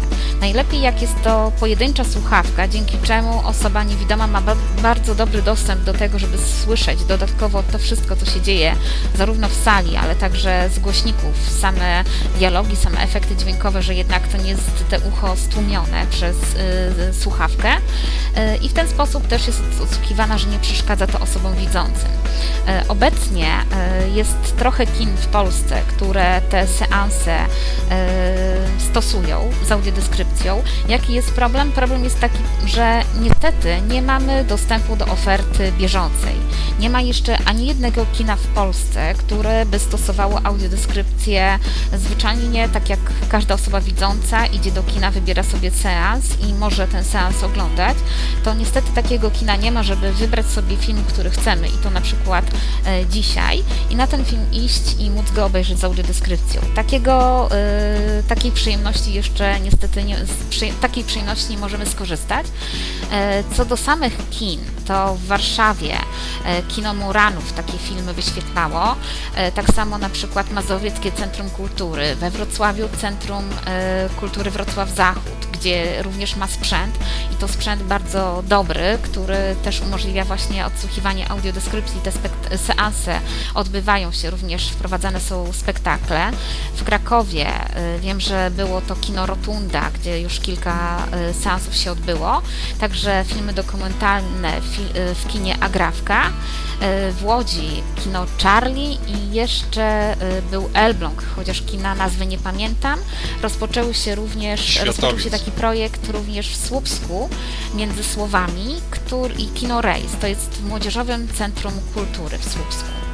E, Myślę, że same informacje co do kin, które kina e, stosują audiodeskrypcji, bo w Poznaniu jest na przykład Kino Muza, warto szukać e, chociażby w internecie, tak? Wpisać seans z audiodeskrypcją i miasto, daną nazwę miasta i poszukać, czy w ogóle w naszym mieście coś takiego istnieje. Bo nie zawsze jesteśmy w stanie dotrzeć, nie usłyszymy informacji o tym lub nawet na stronie nie znajdziemy takiej informacji, co się często okazuje, że o tym niestety organizatorzy zapominają, o docieraniu do samych zainteresowanych, bo byliśmy na spotkaniu z władzami e, zarządzającymi kulturą w naszym mieście i podstawowym zarzutem, dlaczego nie chcą udostępniać instytucji, było to, że jest tak małe zainteresowanie. Ale nikt nie zwrócił uwagi na to, że niestety informacja do tych osób nie dociera, tak? Bo y, przede wszystkim dociera informacja do osób widzących, bo jest w radio, w telewizji, ale sama informacja o widowiskach, o wydarzeniach z audiodeskrypcją niestety często jest pomijana. Te, te wydarzenia nadal mają charakter taki specjalny, chociażby tak jak w kinie. Mm, Poznaniu, gdzie e, nie są to seanse otwarte, seanse specjalne, gdzie są zapraszane na przykład WTZ, czyli warsztaty terapii zajęciowej, e, wszelkie osoby z nie, różnymi niepełnosprawnościami i dalej nie mamy tej integracji, tej integracji, która jest ideą jak gdyby audiodeskrypcji. E, właśnie ta audiodeskrypcja przyświeca tej integracji, żebyśmy mieli dostęp powszechny i otwarty, a nie wiecznie właśnie te seanse byłyby zamknięte i, i specjalnie organizowane. Również w kinie Bajka w Lublinie. Wiem, że seanse również się rozpoczęły. Mamy, zdaje się, kolejny telefon. Tym razem ja się do nas dodzwonił. Witamy serdecznie. Halo? Halo, halo. Słuchajcie, Ala. Halo? Witamy. Słychać, słychać mnie czy nie słychać? Słychać, słychać doskonale. Witam Państwa serdecznie. Proszę Państwa, nie chciałbym, żeby tak się zrobiło trochę smutno, ale wydaje mi się, że problem tak naprawdę zaczyna być takim problemem ogólnokrajowym, systemowym. To znaczy, że oprócz audiodeskrypcji, która jest takim elementem dostępu do kultury, właściwie wydaje mi się, że jeżeli tego za pomocą jakiegoś lobbingu nie wynegocjujemy systemowo, to właściwie tę walkę przegramy, bo zawsze będą grupy, które społecznie na jakimś tam małym, lokalnym rynku będę miał na to jakieś pomysły. Tak jak pani to powiedziała wcześniej, że można pójść do pubu, spotkać się i ktoś tam może tam nam opisać, prowadzący audycję podał, że na własny koszt.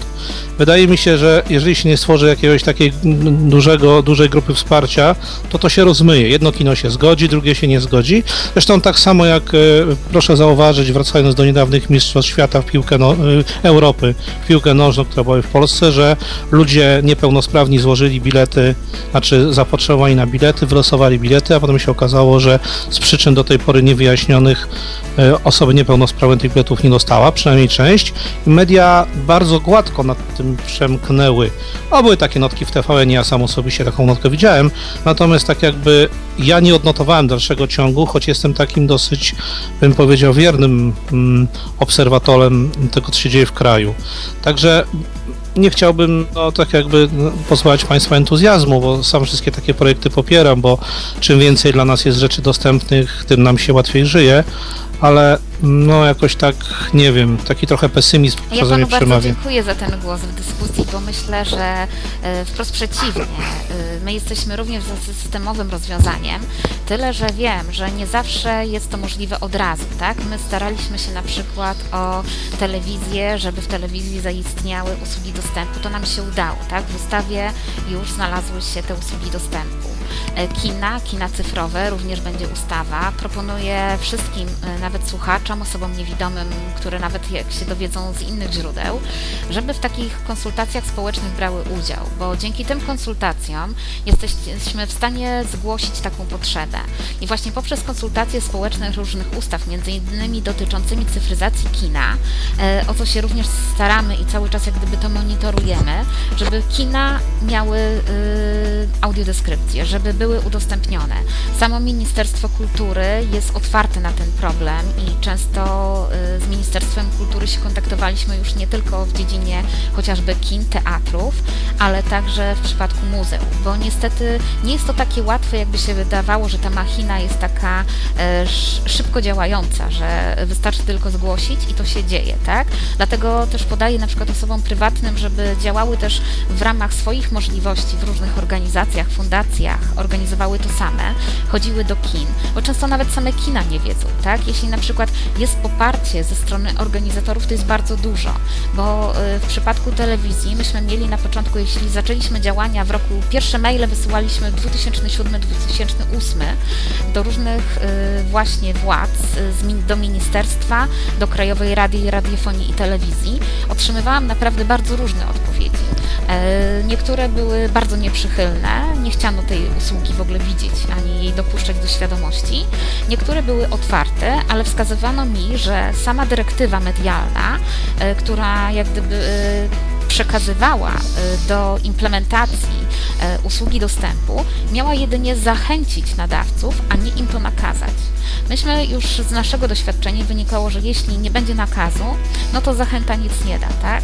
O to biliśmy się, można powiedzieć, bardzo długo, żeby jednak to nie było jedynie zachętą i wskazaniem, że coś takiego istnieje, bo nikt by tego nie zrobił i zresztą chociażby z TVN-u można znaleźć to w, w internecie, informacje od samych nadawców, którzy na początku sprzeciwiali się wprowadzeniu w ogóle usług dostępu, e, że, sam, że to jest zbyt duże obciążenie, że to są dodatkowe środki i bardzo mi się podobała odpowiedź, jaką otrzymali nadawcy, którzy blokowali jak gdyby wejście usług dostępu, że osoby niepełnosprawne, osoby niewidome są takimi samymi odbiorcami jak osoby widzące i to należy im zapewnić. To nie jest jakiś wydumany problem, tylko jest to rzeczywiście duży problem dostępu do telewizji, tak?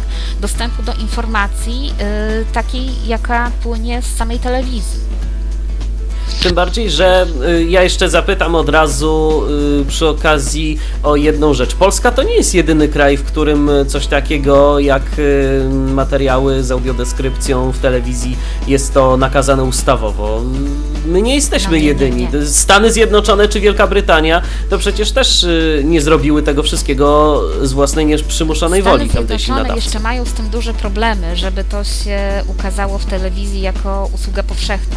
My można powiedzieć jesteśmy bliżej Anglii, w tym, że to już weszło do ustawy i obecnie były prowadzone konsultacje kolejne, żeby uszczegółowić, bo myśmy precyzowali e, zapisy, lecz te zapisy w ogóle na początku były bardzo trudne do mm, wdrożenia. E, Pierwsze e, głosowanie podczas właśnie głosowania ustawy medialnej odrzucano, prawda? Odrzucano w ogóle usługi dostępu, wprowadzenie usług dostępu. Myśmy robili pokazy, chociażby w Krajowej Radzie, dla senatorów, czym jest audiodeskrypcja, żeby każdy mógł to zobaczyć, poznać i zrozumieć. E, Także staraliśmy się już od samych władz, żeby te władze dowiedziały się. Ciężkie rozmowy były z panią Katarasińską, która była odpowiedzialna za komisję medialną, e, która zajmowała się jak gdyby wdrożeniem ustawy i, i podniosła, że za chwilę się zgłoszą osoby mm, chociażby bezdomne, matki samotnie wychowujące dzieci, narkomani też powiedzą, że chcą mieć dostęp. E, Można powiedzieć, że to jest brak zrozumienia całkowity dla tej idei, dla tego, czym jest dostępność telewizji dla osób z niepełnosprawnością sensoryczną.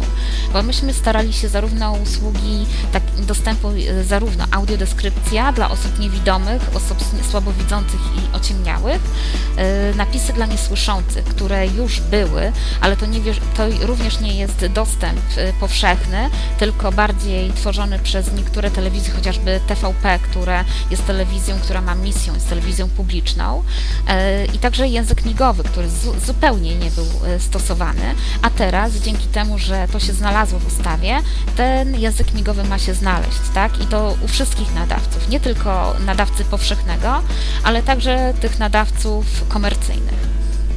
Jeszcze cały czas naszego ja słuchacza jeszcze- mamy na linii właśnie.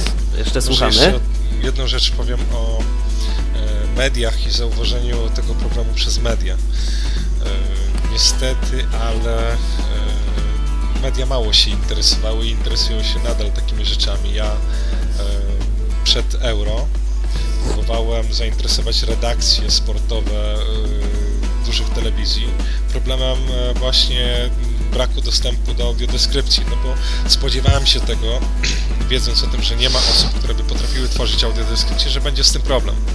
I wysyłałem takie maile, nawet dzwoniłem tam do tych redakcji sportowych z prośbą o to, żeby się ktoś zajął, tak? No bo wtedy były różnego typu e, możliwości na to, żeby jakoś presję wywołać.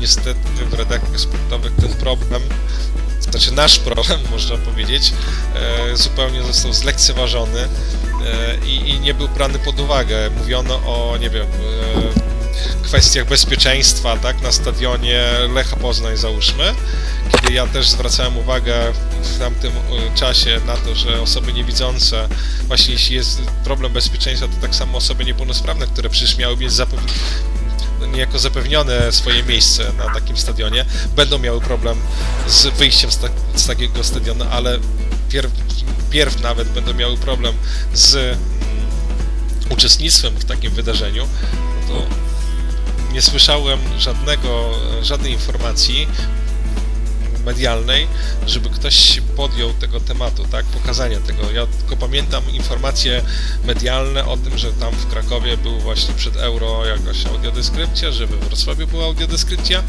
i podczas samego euro znowu cicho, tak, więc no, tutaj myślę, że ten problem jest e, to znaczy w ogóle kwestia audiodeskrypcji, e, gdziekolwiek ona by nie była, będzie, jest, jest trudno nawet nagłaśniać medialnie, z tego względu, że to nie jest już też temat taki topowy, tak jak możemy zau zauważyć.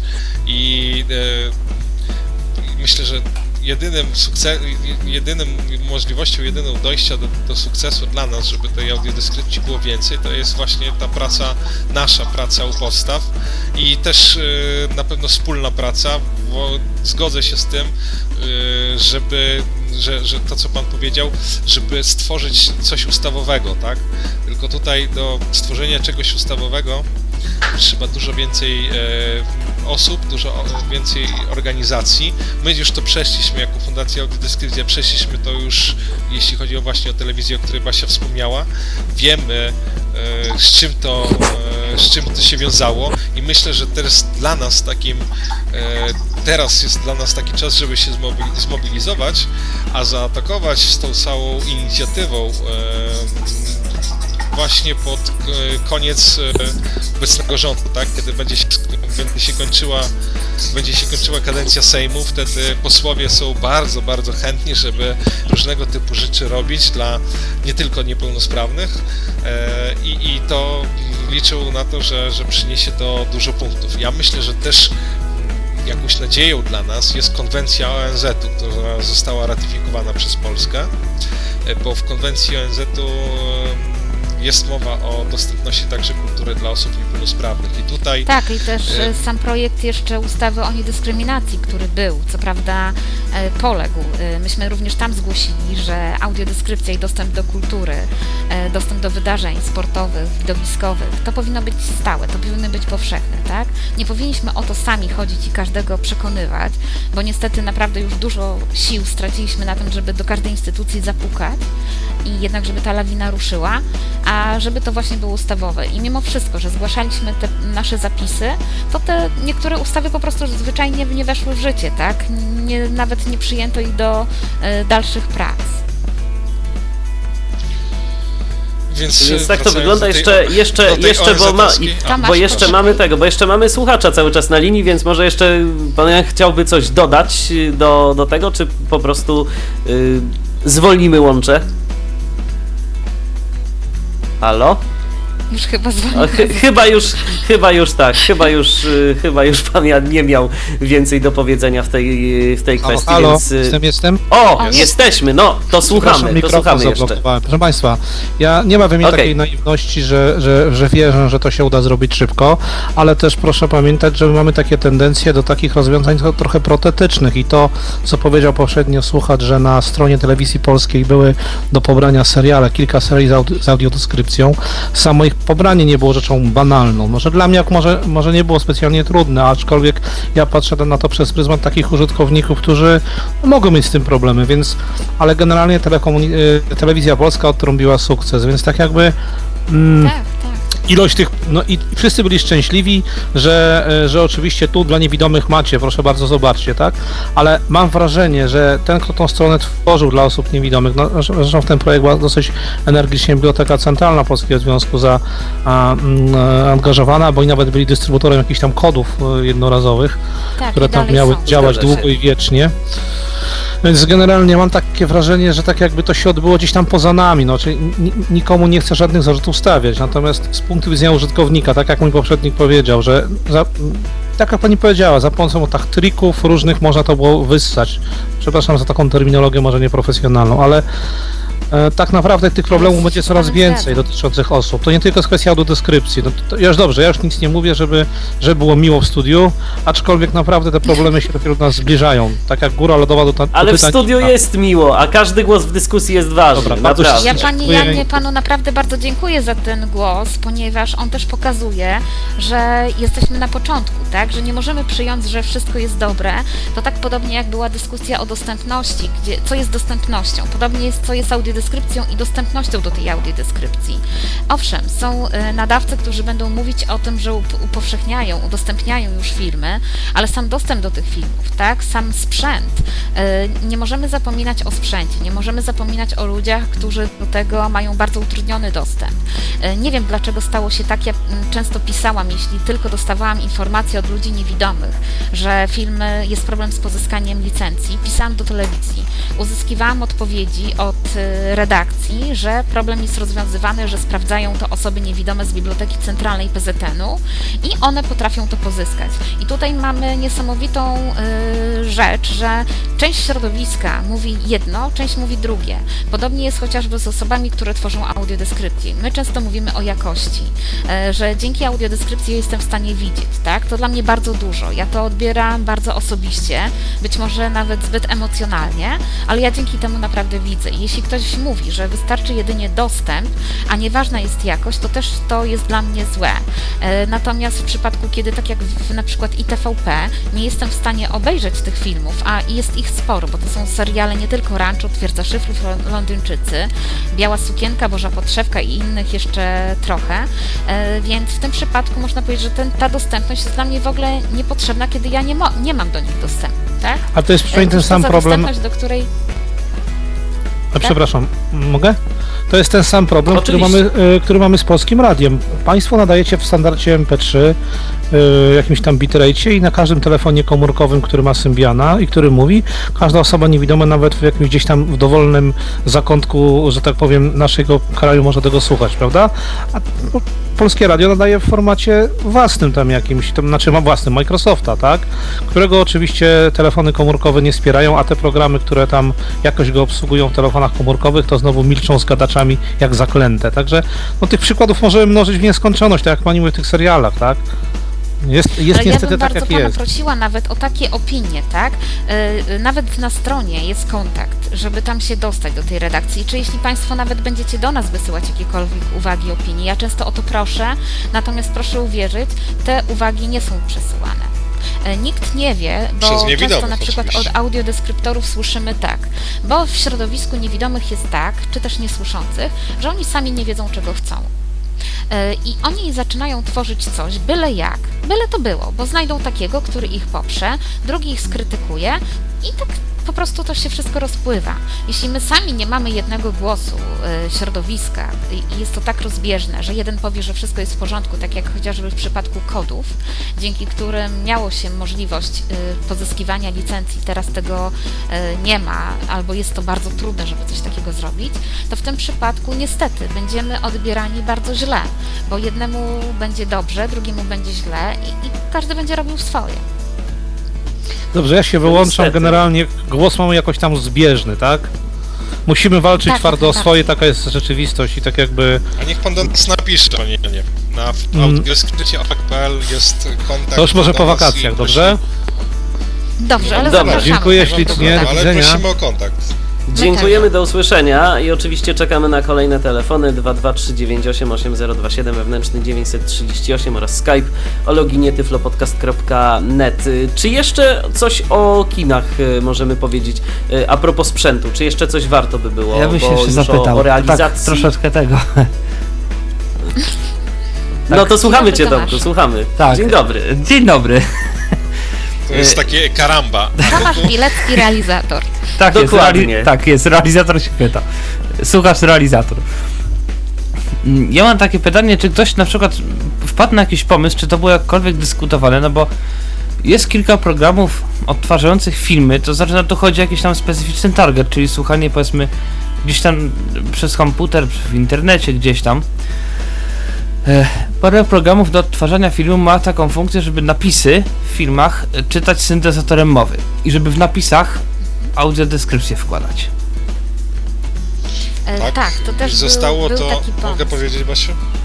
Tak. Zostało to wprowadzone na przykład w Klango, bo w ogóle no, lat temu, chyba pięć, e, jak rozmawiałem z Maciejem Muszytowskim, wpadliśmy na taki właśnie pomysł, aby spróbować, e, po, bo zależało nam na tym, żeby upowszechnić jak, jak najbardziej audiodeskrypcję, prawda? I tutaj problemem, częstym problemem było na przykład nagrywanie i udostępnianie tego, tego gdzieś tam dalej. I wpadliśmy na taki pomysł, żeby właśnie wersję e, wersje z napisa, wers, żeby napisy posiadały audiodeskrypcję.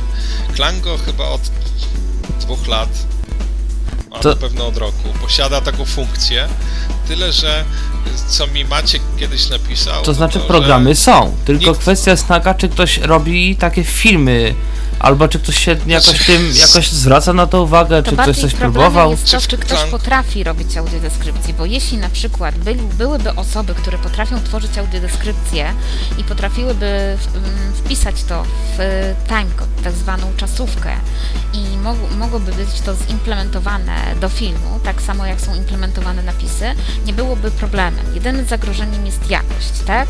Bo mogą to, może two, tworzyć to każdy, e, tylko czy będziemy mogli to nazywać audiodeskrypcją, nie jestem pewna, bo jeśli będziemy No nie, ale na mieć, przykład w, mo- e, zamiast, y, zamiast y, no oczywiście to będą tylko jakieś tam filmy, tylko powiedzmy do internetu, natomiast czy to by nie było coś takiego, że powiedzmy nie wiem, czy jakaś fundacja, czy tam, no nie wiem jakby coś się mogło odbywać, to tak sobie wyobrażam, na, jako zwykły, prosty człowiek, y, powiedzmy jest sobie jakiś ktoś, kto się tym jakoś zajmuje i powiedzmy są gdzieś tam w obiegu część filmów, który ma tą audiodeskrypcję, bo o tyle, no, że tutaj nie trzeba tego nagrywać, nie trzeba człowieka, który to nagrywa, tylko i wyłącznie człowieka, który no, który to tworzy i potem to wpisać, a powiedzmy wpisać już można Znaczy, łatwiej niż Flango- nagrać, jest mniej sprzętu w potrzebne. Klango została zrobiona nawet dokumentacja dla osób, które by chciały tworzyć takie jakby... No tylko, że Klango, umówmy się, już zaprzestaje tak Umarło. naprawdę No działalności. niestety, no niestety. Ale właśnie generalnie jest kilka sytuacja- programów, nawet takich zwykłych, zwykłych które programów, potrafią po prostu odczytywać Tak mową syntetyczną napisy, także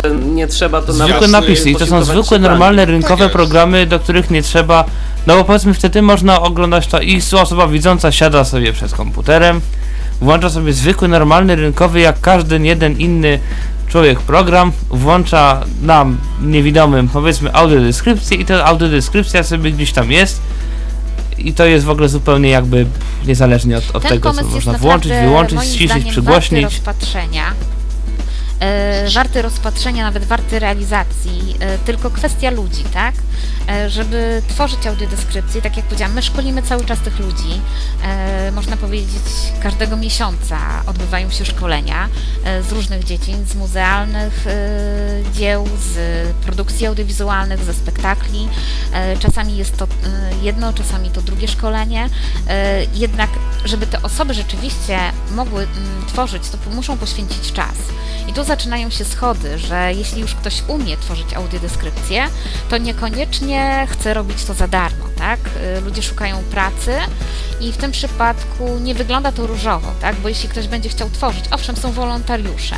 Oni chętnie stworzą, tylko już nie odpowiadamy za jakość audiodeskrypcji. Tu jest już problem, bo niestety y, w chwili, kiedy dostajemy różnego rodzaju skrypty, skrypt to jest jak gdyby ta y, tekstowa wersja audiodeskrypcji, którą tworzy się na początku, bo tak to wygląda, że na początku osoba ogląda film, często jeszcze ogląda go bez obrazu, by móc go poznać, dokładnie poznać efekty dźwiękowe, które na coś wskazują, efekty, które trzeba y, określić, tak, że telefon jest dla nas znany, ale może być jakiś dźwięk, co coś wydaje, a my nie będziemy wiedzieć co, więc dzięki temu osoby są w stanie to wyłapać. Podobnie jeśli y, bohater na coś wskazuje, osoba widząca to widzi, nie musi y, jak gdyby się nad tym zastanawiać, osoba niewidoma, jeśli, jeśli się tego nie opisze, nie będzie wiedziała, tak? Jak ktoś powie na przykład, bohater mówi popatrz tutaj.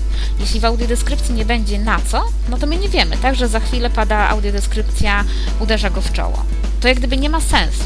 I, i kwestia umiejętności y, tworzenia audiodeskrypcji jest jak gdyby istotna w tym, żeby to powstało.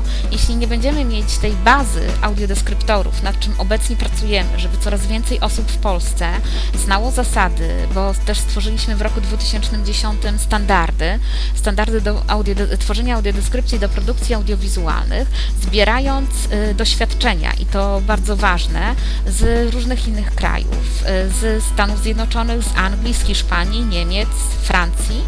I stworzyliśmy jak gdyby to również do warunków polskich, czyli uwzględniając chociaż, chociażby specyfikę ję- języka i nasze dotychczasowe doświadczenia e, w pracy z audiodeskryptorami, w pracy z osobami niewidomymi, które miały kontakt z audiodeskrypcją.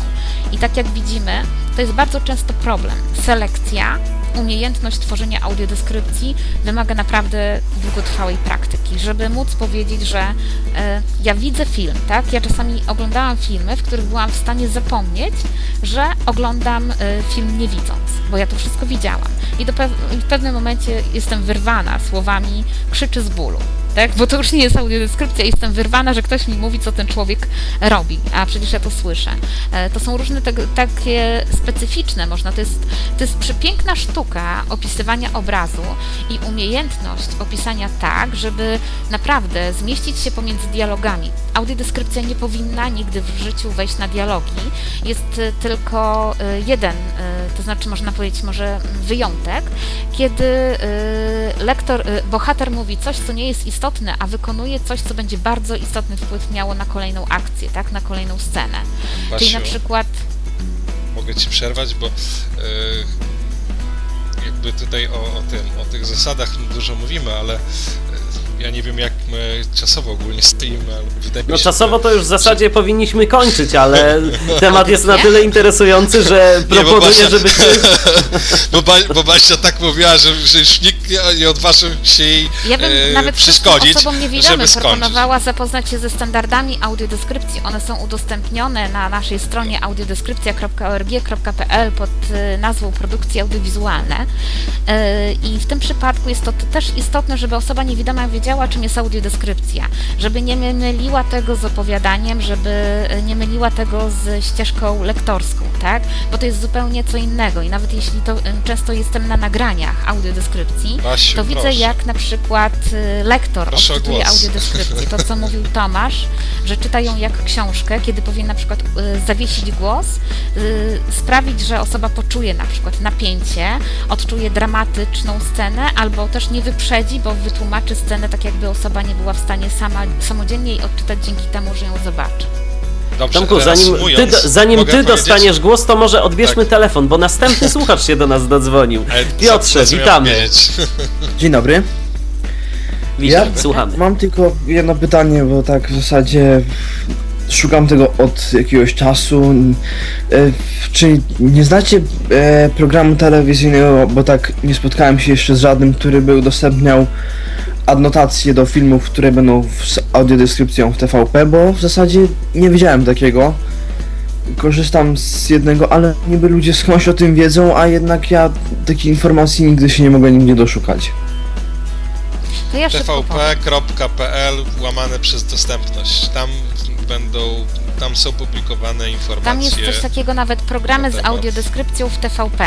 Taki link jest. Jak wejdziesz No, w dostępność niby na tam tę widziałem, ale TVP, to- No i Mhm. to Ale tylko jak, tam to możesz nawet poszukiwać dzisiaj możesz informacji. wejść i zobaczyć, bo ja dzisiaj to też sprawdzałam. Jest oferta bieżąca, czyli na lipiec.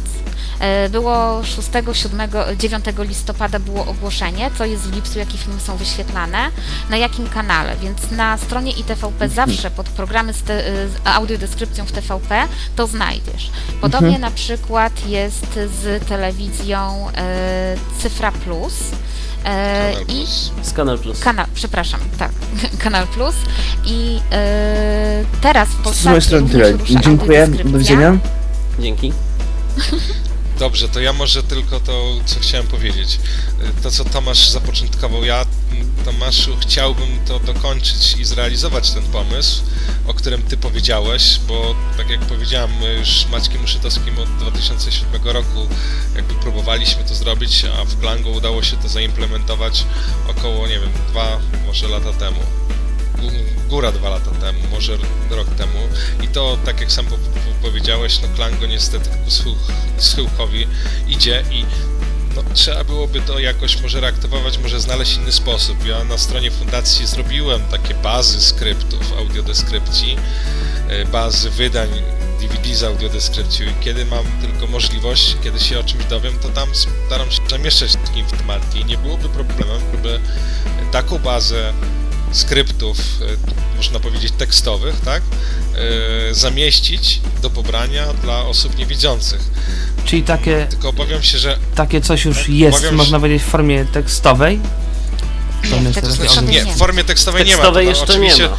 Trzeba byłoby to obudować, no właśnie dlatego Klango było dla mnie przynajmniej było to takim dobrym rozwiązaniem, bo chciałem, żeby wprowadzić więcej osób e, pełnosprawnych, już same osoby niepełnosprawne jakaś część społeczności była, więc wprowadzenie osób niepełnosprawnych, które by tworzyły, mając specyfikacje, jak powinny takie coś przygotowywać i na przykład informacje od nas po przeczytaniu załóżmy standardów tworzenia audiodeskrypcji, jak mają tworzyć audiodeskrypcję, pozwoliłaby na to, że żeby e, tworzyć taką audiodeskrypcję, taką audiodeskrypcję, audiodeskrypcję zamieszczać i poddawać także mm, krytyce dla społeczności, tak, osób niewidzących, czyli taka osoba niewidząca mogłaby spokojnie powiedzieć, a słuchaj, tutaj tej audiodeskrypcji nie podoba mi się to, tamto i tamto i moim zdaniem to jest źle, załóżmy, tak, i poprzez to, że e, społeczność, no, osoby niewidzące mogłyby e, wyrażać swoje opinie na temat stworzonej audiodeskrypcji, taki twórca audiodeskrypcji mógłby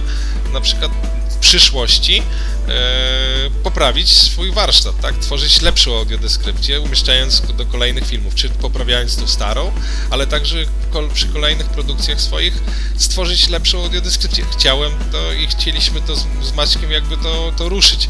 No, z różnych przyczyn to, to nie wypaliło, e, ale można do tego jak najbardziej wrócić. Jeśli byś chciał coś takiego też się zaangażować, czy inne osoby, które nas słuchają, chciałyby się w coś takiego zaangażować, to nie ma problemu, żebyśmy coś takiego wspólnie e, zrobili, bo umówmy się, że jedna osoba czegoś takiego na pewno nie zrobi, tak? Jedna osoba, czy to niewidząca, czy pełnosprawna, sama tego na pewno nie, e, nie zrobi, nie dokona. To czyli trzeba byłoby się podzielić pewnymi obowiązkami związanymi z takim, e, z takim projektem i, i po prostu do przodu, no i w taki sposób To ja może jeszcze tylko dodam, żeby zakończyć tak ten temat y, mm, stosowania audiodeskrypcji, że wymieniliśmy na razie w ciągu tej całej audycji jedynie kilka e, obszarów, a warto by było zauważyć jeszcze teatry. Mm, Najbardziej działające są e, i upowszechniające audiodeskrypcję w Warszawie, Teatr Powszechny, e, Dramatyczny, Teatr Narodowy, Teatr na Woli.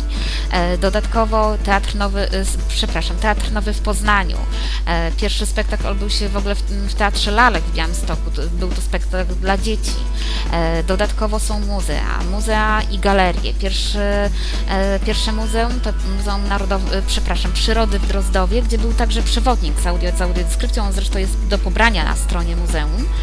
Jest także ostoja drozdowska udostępniona z audiodeskrypcją i tyflografiką. Podobnie na przykład muzeum udostępnione to Muzeum Narodowe we Wrocławiu, tam jest panorama racławicka. Ktoś, kto będzie w panoramie może poprosić o ten system i go otrzyma i będzie mógł e, zobaczyć e, całą panoramę racławicką. Podobnie Muzeum Narodowe we Wrocławiu, tyle że e, na strychu to jest polska sztuka współczesna. Ważna wystawa, która się odbyła i też była na łamach Tyflo Podcastu prezentowana, Pięć Zmysłów w Muzeum Narodowym w Poznaniu. Obecnie również są prowadzone prace, żeby to na stałe znalazło się w tym muzeum. Muzeum Herbsta w Łodzi obecnie przygotowuje się również do wdrażania przewodnika z audiodeskrypcją. Tych instytucji coraz więcej się tym interesuje. E, Bunkier, e, sztuk, e, Bunkier Sztuki w Krakowie to też jest instytucja, która prężnie działa w Krakowie na rzecz udostępniania instytucji muzealnych. Podobnie Muzeum Powstania Warszawskiego, czy też Narodowe Muzeum w Warszawie. Ono już też rozpoczęło chociażby Muzeum Cyfrowe, które stara się udostępnić. Co prawda strona jest zupełnie niedostępna, ale już jakieś kroki też na ten, w, tym, w tej dziedzinie poczyniono.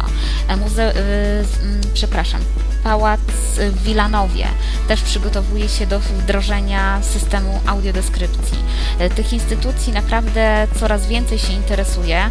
Obecnie też prowadzimy szkolenia z Narodowym Instytutem Muzealnictwa, by przygotować pracowników muzealnych, tak by wiedzieli, czym jest kompleksowe udostępnianie instytucji muzealnych, bo często każdy myśli, że wystarczy audiodeskrypcja, co jest, nie jest prawdą, z tego względu, że mamy linie prowadzące, by osoba niewidoma samodzielnie mogła też zwiedzać muzeum. Mamy makiety, mamy dostosowanie treści, chociażby katalogów wystawienniczych do potrzeb osób niewidomych. Ten temat jest naprawdę bardzo sze- szeroki, dlatego myślałam, że może zdążymy, ale jak widać, ciężko jest zdążyć powiedzieć Jak widać, wszystkim. potrzebne nam byłyby jeszcze z dobre dwie godziny i myślę, że do tego tematu jeszcze wrócimy w ogóle na antenie Radia N, ale skoro już zahaczyliśmy o, o muzea, o teatry, to może jeszcze chociaż króciutko powiedzmy na temat tego, mm, co się wykorzystuje w przygotowywaniu audiodeskrypcji, jakie urządzenia, bo w przypadku y, teatrów podejrzewam, że to wygląda tak samo jak y, w przypadku kin, tak? Tak, dokładnie. jakieś Tyle, takie zestawy słuchawkowe. jest na żywo. Tak. Mhm. Dokładnie tak samo, czyli nadajnik, odbiornik, system, który e, umożliwia przekazywanie audiodeskrypcji, czy to na zasadzie przekazu fal radiowych, czy też na podczerwień. Częściej stosowany jest na podczerwień, e, nie ma takich zakłóceń, jest e, stosowany w większości ośrodków. Natomiast w teatrze, kiedy sztuka jest zawsze na żywo, audiodeskryptor nie może mieć skryptu przygotowanego na stałe i go odczytywać po prostu na sztywno. Musi umiejętnie dostosowywać do tego, co się dzieje na scenie, bo często bywa coś zmienione, jak jakaś scena wypada, ktoś musi umieć w tym momencie e, spontanicznie dostosować audiodeskrypcję do tego, co się dzieje na scenie. Czyli również teatr wymaga większego doświadczenia, większej praktyki we wdrażaniu. Dodatkowo preferuje się, na przykład bardzo mi się to podoba w Anglii, kiedy zaprasza się osoby niewidome przed spektaklem, by mogły poznać chociażby scenografię, tak, że już na przykład w audiodeskrypcji często nawet jak nie ma czasu na opisywanie scenografii, to z nią zapoznana jest osoba niewidoma wcześniej, przed spektaklem. Albo też przychodzą osoby troszeczkę wcześniej, przed końcem przerwy i słyszą już opis scenografii, która zostaje wprowadzona. To też jest duże ułatwienie e, dla audiodeskryptora, który tworzy później audiodeskrypcji na żywo. Muzea to przewodniki, mogą być tworzone zarówno e, specjalnie na potrzeby danej instytucji, e, może być to oparte zarówno na systemie radiowym, podczerwień, e, także GPS chociażby w ogrodach, bo często w muzeach są ogrody, tam też osoby niewidome mogą e, przybywać i chodzić, poruszać się, zwiedzać, więc także wykorzystują ten system GPS. Można powiedzieć, że też tak jak w Muzeum Przyrody, to był, było pierwsze muzeum, co prawda sprzętu dob dobrego jeszcze wówczas nie wdrożono, jest to oparte jedynie na odtwarzaczach MP3, dlatego też jest przewodnik, który mówi ile metrów e, do pomieszczenia, po której stronie, a później jest cała audiodeskrypcja również tej sali i obiektów, które się w niej znajdują, przy czym tylko kilka obiektów z sali jest wybranych na przykład z audiodeskrypcją w pełni, bo jak wiadomo chociażby e, takie informacje uzyskaliśmy od pracownicy Muzeum Powstania Warszawskiego, która była na szkoleniach, że e, tam przewodnik trwa 5 godzin, ale nie było jeszcze żadnej osoby zainteresowanej, która by z takiego przewodnika długiego skorzystała. Dlatego też mówimy o tym, że audiodeskrypcja, o tej oszczędności, mm, to niezależnie od e, dzieła, do którego tworzymy, czy jest to dzieło filmowe, teatralne, czy też muzealne, a nawet wydarzenia sportowe, jak mieliśmy możliwość przeko- przekonania się na podstawie wypowiedzi Mateusza, że nie może być to zbyt dużo, tak, że nikt nie jest w stanie wytrzymać takiego potoku słów. Czyli Więc jak ja rozumiem, kiedy idziemy, do, kiedy idziemy do muzeum, to dostajemy, jeżeli jest y, muzeum y, z audiodeskrypcją, to dostajemy do ręki jakieś mniejsze lub większe pudełeczko, bo to też z rozmiarem tych pudełeczek to Tak. różnie bywa. Jak kiedyś rozmawialiśmy, że niektóre muzea no niestety wyposażyły się w porządnej tak, wielkości cegły. Tak. No właśnie, więc, Natomiast na więc przykład w dostajemy takie pudełeczko i e, sobie idziemy z tym. Mhm. A w muzeum we Wrocławiu jest to takie urządzenie, że mamy słuchawki, możemy sobie ten odbiornik zawiesić nawet na szyi, e, także to jest dużo łatwiejsze, tak, bo to jest wielkości pilota, jest lżejsze i nas na tyle nie obciąża. Ale na tej zasadzie właśnie, że musi się zobaczyć odbiornik z nadajnikiem e, i wtedy dopiero jest wyzwalana audiodeskrypcja na przykład automatycznie, czy też jest możliwość wyboru z urządzenia. Mamy klawiaturę na urządzeniu i wybieramy, na przykład mamy y, informację o tym, żeby odsłuchać audiodeskrypcję do danego eksponatu, naciśnij cyfrę numer 1. I w tym momencie na przykład wybieramy tak, że chcemy czy nie chcemy odsłuchać, że osoba niewidoma również ma możliwość, czy chce oglądać, czy też nie chce oglądać. Tym bardziej, że audiodeskrypcja przy obrazach, przy dziełach sztuki e, mm, plastycznej e, składa się z takich e, trzech części. Z opisu ogólnego, z opisu e, szczegółowego i z ciekawostek, więc osoba też niewidoma jest w stanie tylko odsłuchać na przykład opis ogólny. Jeśli nie jest zainteresowana, to nie słucha dalej. To tak kończąc y, te nasze dzisiejsze dywagacje na temat audiodeskrypcji, powiedzieliśmy, że może być wykorzystana w telewizji, że może być wykorzystana w muzeach, w kinach, w teatrach. A gdzie jeszcze? Jakieś takie nietypowe miejsca, mm, gdzie pojawia się audiodeskrypcja? Wiecie coś o tym? Pokazy mody na przykład. y, Płyty DVD to wiadomo, ale myślę, że pokazy mody, festiwale y, to jest coś takie, takie wydarzenia dosyć spektakularne. Jeśli na festiwalu pojawia się audiodeskrypcja, zresztą u nas w Polsce jest kilka festiwali, które stosują, dodatkowo audiobooki, y, przepraszam, audiobooki z audiodeskrypcją. E, To są takie wydawnictwa, na przykład chociażby albumy ilustrowane, mogą być wydawane z audiodeskrypcją, czyli treść jest normalnie czy- odczytywana w audiobooku. Dodatkowo jest dołączona na przykład audiodeskrypcja ilustracji, która znajduje się w albumie czy też w książce. A ty, Tomku, jeszcze coś dorzucisz do tego?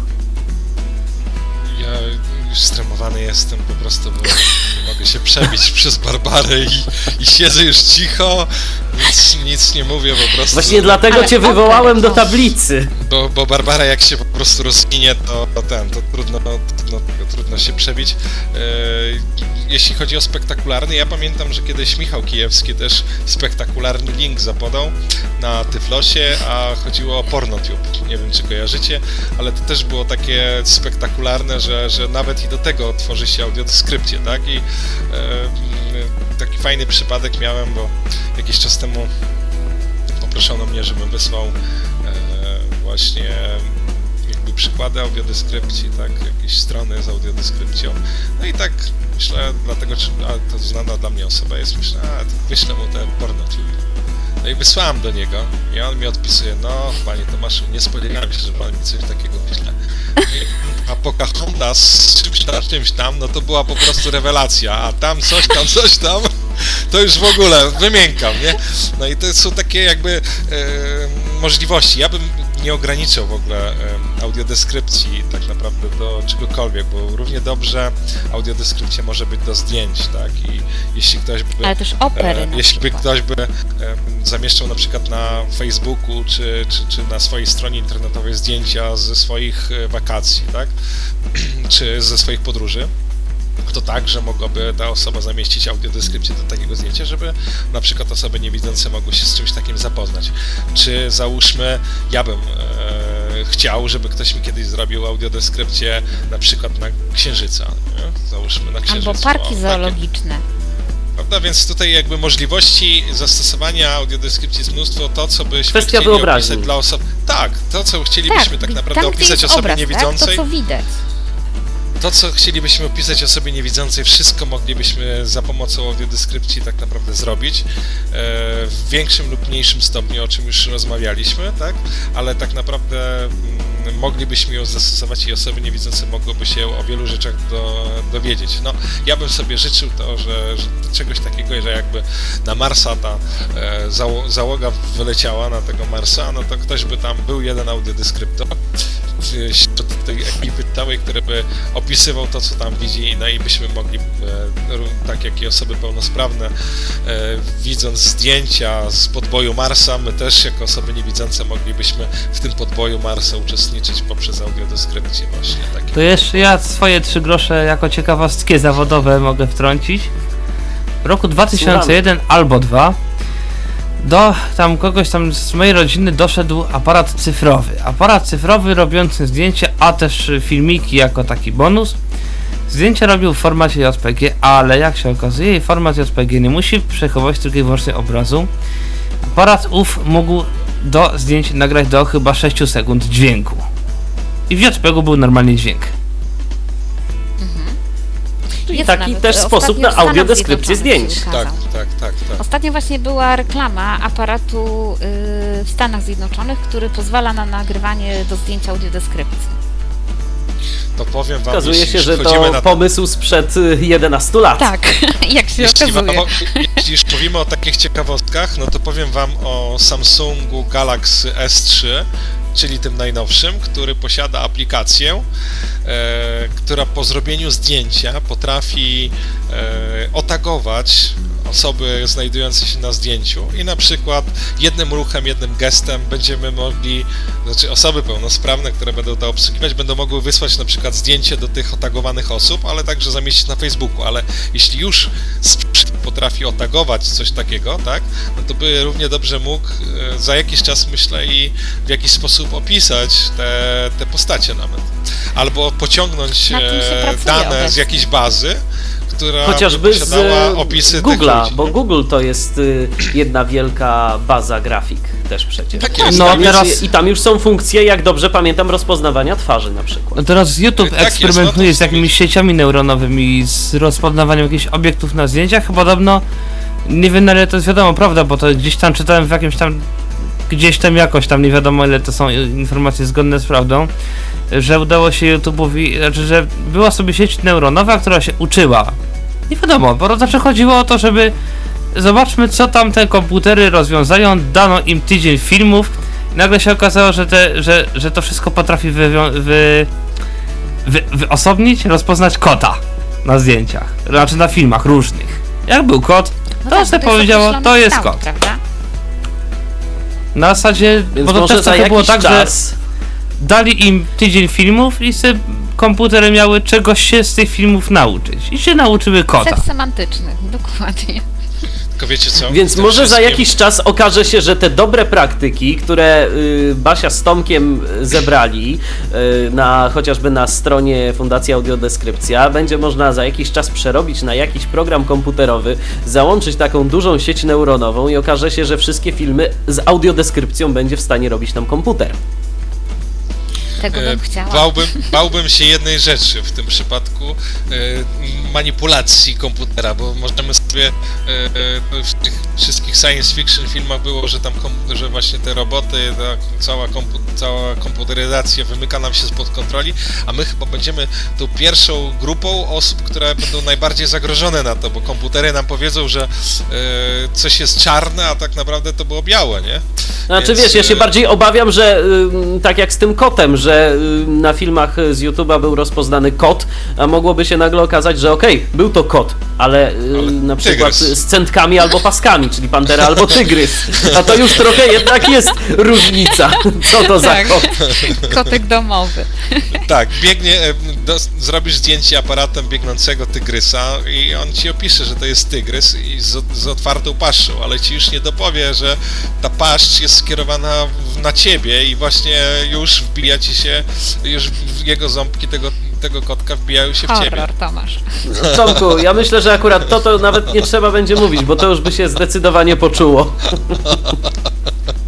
Ale jeszcze jak wchodzimy w te kwestie science fiction, to myślę, że i tak taką wodzę fantazji puściłem po prostu, jak to może być w przyszłości, ale naprawdę możemy, y, możemy domyślać się tego, że y, sprzęt, który zostanie stworzony przez ludzi, spowoduje, że różnego typu rzeczy staną się dla nas bardziej dostępne, y, bo zostaną zaprogramowane w jakiś sposób, tak? Tak jak i człowieka, bo też o tym nie wspomnieliśmy, a to jest bardzo ważne, y, jeśli chodzi o tworzenie audiodeskrypcji.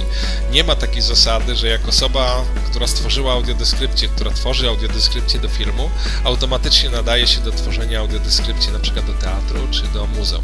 Nie ma takiej zasady. Y, Nie jest to coś, co jest przejmowane tak od razu. Tutaj tworzenie audiodeskrypcji do filmu, a tworzenie audiodeskrypcji do teatru się różni. Mm, Jeszcze bardziej różni się tworzenie audiodeskrypcji do e, muzeum. Nie jeśli chodzi o e, same zasady, bo zasady są takie same, ale jeśli chodzi o tak naprawdę tworzenie tego samego skryptu audiodeskrypcji, tak? Tworzenie, e, składanie słów, które dadzą opis. E, rozmawialiśmy o tym, jak to powstaje audiodeskrypcja do filmu, jak powstaje mm, audiodeskrypcja do muzeum. I tutaj może się uda w przyszłości stworzyć takie właśnie urządzenia, taki sprzęt, który będzie właśnie ściśle ustawiony pod tworzenie zawsze, na przykład audiodeskrypcji do zdjęć, czy audiodeskrypcji do filmów.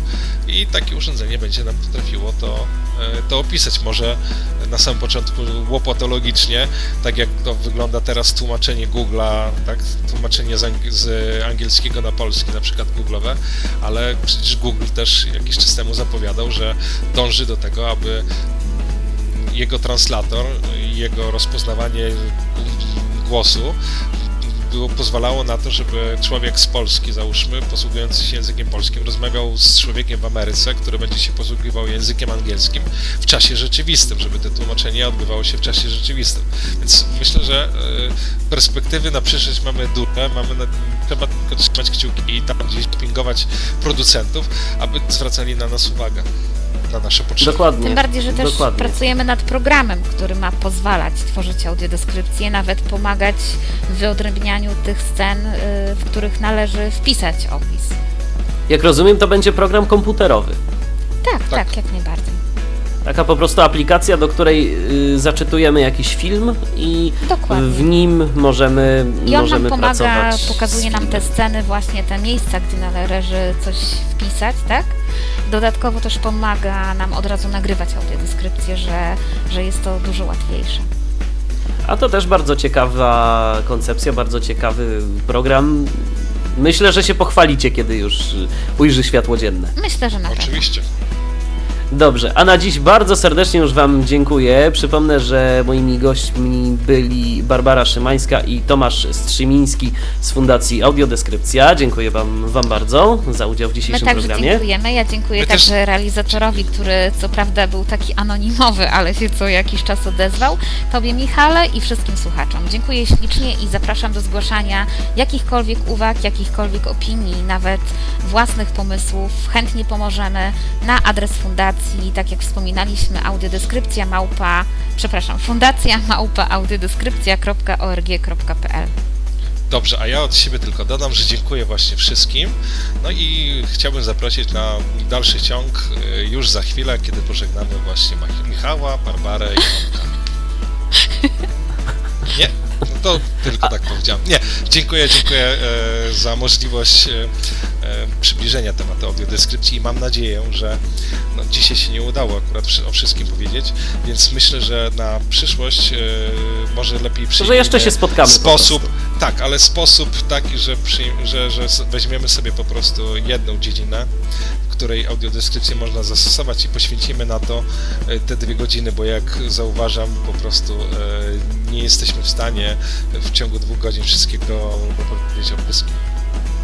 Dokładnie. I na pewno jeszcze się niejednokrotnie spotkamy na antenie y, Tyflo Podcastu i porozmawiamy właśnie o audiodeskrypcji, jak i innych rzeczach. Ja również bardzo serdecznie dziękuję za uwagę. Dziękuję także Tomkowi Bileckiemu, który dzisiejszą audycję zrealizował. A te słowa mówił do Was Michał Dziwisz. Kolejny Tyflo Podcast na antenie Radia N już za tydzień po godzinie 19. Do usłyszenia. Był to Tyflo Podcast. Audycja o technologiach wspierających osoby niewidome i słabowidzące. Audycja współfinansowana ze środków Państwowego Funduszu Rehabilitacji Osób Niepełnosprawnych.